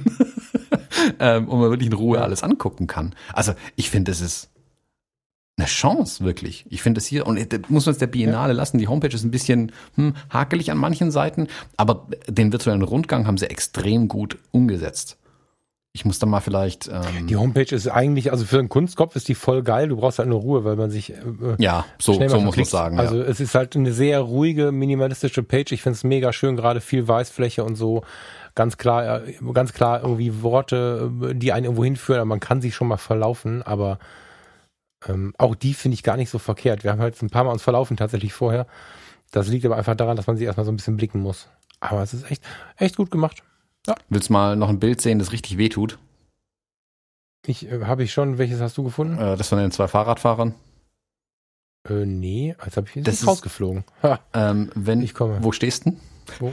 Ich bin wieder reingekommen gerade. Virtuelle grad Schnitzeljagd. Rausgebeamt worden. Ich, ja, Äh, siehst du bist das- du da hinten irgendwo? äh, dieses äh, Bild von dieser, ich sag mal, Hollywood-Dame hier äh, an der rechten Wand. Da davor steht ein Tisch. Schautisch S. Ein Tisch. Gottes Willen, das wäre ja. Also ganz an der rechten Komm, Wand warte. entlang. Der letzte Tisch quasi auf der rechten Seite, wenn du reinkommst von vorne. Schautisch S, ja. Mhm. Schau mal das Bild ganz rechts an. Ach, so tut das weh. Ja, verstehe. oh Gott. Da stürzen, also Fahrradfahrer im Sturz und ähm, wir beobachten den Augenblick, während sie mit dem Hintern im Asphalt schrauben. Das ist Mhm. tatsächlich fies. Ich, ähm, ja, pass mal auf, ich zeig dir mal eins, ich weiß nicht, ob du es du's jetzt, äh, ob du es kommentieren möchtest. Ich äh, dreh dich mal um. Ich drehe mich virtuell um. So, und dann, dann ist da links, also nicht komplett, sondern so, so, so, so halb um und dann hast du ja irgendwann diesen kleinen einzelnen Raum. Da gibt's einen so einen Bumper, wo du dich da reinklicken kannst. Ganz am Ende links, diese, dieses kleine Nische, die es da gibt. Mhm. Und äh, wenn du jetzt vor der Nische stehst, Mhm. linkestes Bild an der linkesten Wand, davor ist unten so ein Bumper, da kannst du dich, kannst dich direkt da vorstellen. Mhm. Was siehst du? Ein Auto auf dem Kopf, ne? Mhm. Ich, ist ein, ja, wo Thomas Ruf. LKW drin steckt im Auto. Nee. Ähm, Hm. Dann bist du falsch gelaufen. Ah, ja, noch links daneben. Links daneben. links daneben. Ah, äh, quasi verdeckt hinter der Ecke. Jetzt habe ich es kapiert. Ja, ja, ja. Mhm. Sehe ich, sehe ich. Ah, ouch, ja. Eieiei. So, das ist verstörend. Mhm. Das- Das gehört zu so einer Ausstellung dazu, aber als ich gerade mal mit meinem Brabbelkopf nicht gesprochen habe, habe ich quasi, während du mir was erzählt hast, vor diesem Bild gestanden und den Mund nicht mehr zugekriegt. Also ich kommentiere das jetzt nicht, wer Lust hat, durch die Ausstellung zu laufen. Yesterday's News Today, der wird es sehen. Vielleicht äh, laufen wir am Mittwoch nochmal hin. Ähm, das kenne ich aus dem Rettungsdienst. Hm. Und das ist verstörend. Und das ist ein bisschen wie bei der Tatorte-Ausstellung, ist das gar nicht so verkehrt, so eine Art von Fotografie dazwischen zu streuen, weil sie da einen dann immer wieder so ins Leben reißt, aber pff, Es zeigt halt schön den Alltag von Pressefotografen. Da, was die, die Mhm. fotografieren nicht nur, wie der Bürgermeister einen neuen Baumarkt eröffnet und so ein Käse, ähm, Mhm. sondern halt all, auch solche Sachen. Also hm, ähm, das müssen die halt auch sehen. ja. Ah, super interessant. Also äh, ich, wie gesagt, von uns glaube ich ganz dicke Empfehlung, in die Biennale mal reinzuschauen. Solltet ihr auch nächsten Mittwoch keine Zeit haben oder so, guckt euch das an. Ich weiß nicht, wie lange die virtuelle Ausstellung noch geht. Theoretisch können sie das online lassen eigentlich. Ähm, die eigentliche Ausstellung ging bis 26. April. Ich würde es mal nicht zu weit in die Zukunft schieben vielleicht. Ähm, da mal auf jeden Fall reinzuschauen. Es sind mehrere Ausstellungen. Das waren jetzt, wie gesagt, dieser Pressebereich äh, oder halt Pressefotografie. Ähm, gibt noch andere. Schaut da mal rein. Ich finde es super, super spannend und Mhm. nächsten Mittwoch, 20.15 Uhr, ähm, Link findet ihr bei uns bei fotologen.de. Wir geben es auch nochmal am Campus auf jeden Fall bekannt und dann schauen wir uns da mal gemeinsam ein paar Bilder an. Vielleicht, krieg, drauf, vielleicht kriegen wir einen Gruppenrabatt, wenn wir alle zusammen reingehen. Der Schwabe, weißt ja. ja, ja, verstehe. Wir müssen dafür nichts bezahlen, keine Angst. Ja, ihr könnt, ihr könnt spenden, das wäre natürlich auch geil nachher, aber das hat nichts mit uns zu tun und wenn, dann wäre das ein Spenden an die Biennale und so. Also grundsätzlich ist aber der, der dabei ist, der ist dabei und es kostet nichts. Mhm. Thomas, vielen Dank. Das war wieder so ganz schön lange. Mhm. Stimmt. Wir machen heute nur eine Stunde. Ja, hat ja wieder super funktioniert. ja, ich wünsche dir einen schönen Tag. Äh, vor allen Dingen wünsche ich dir, das möchte ich jetzt mal explizit sagen, frohe Ostern. Äh, ebenso danke. Ich glaube, das ist auch so ein Fest, ähm, ob wir das jetzt äh, religiös betrachten oder nicht, auch so ein Fest bekommt ein anderes Kleidchen an, jetzt gerade eine andere Wahrnehmung und ja, ich wünsche euch schöne Ostertage. Wir wünschen euch schöne Ostertage. Ja. Versteckt Eier, sucht Eier, findet den Osterhasen. Bis nächste Woche. Ciao, ciao. Bis dahin, ciao.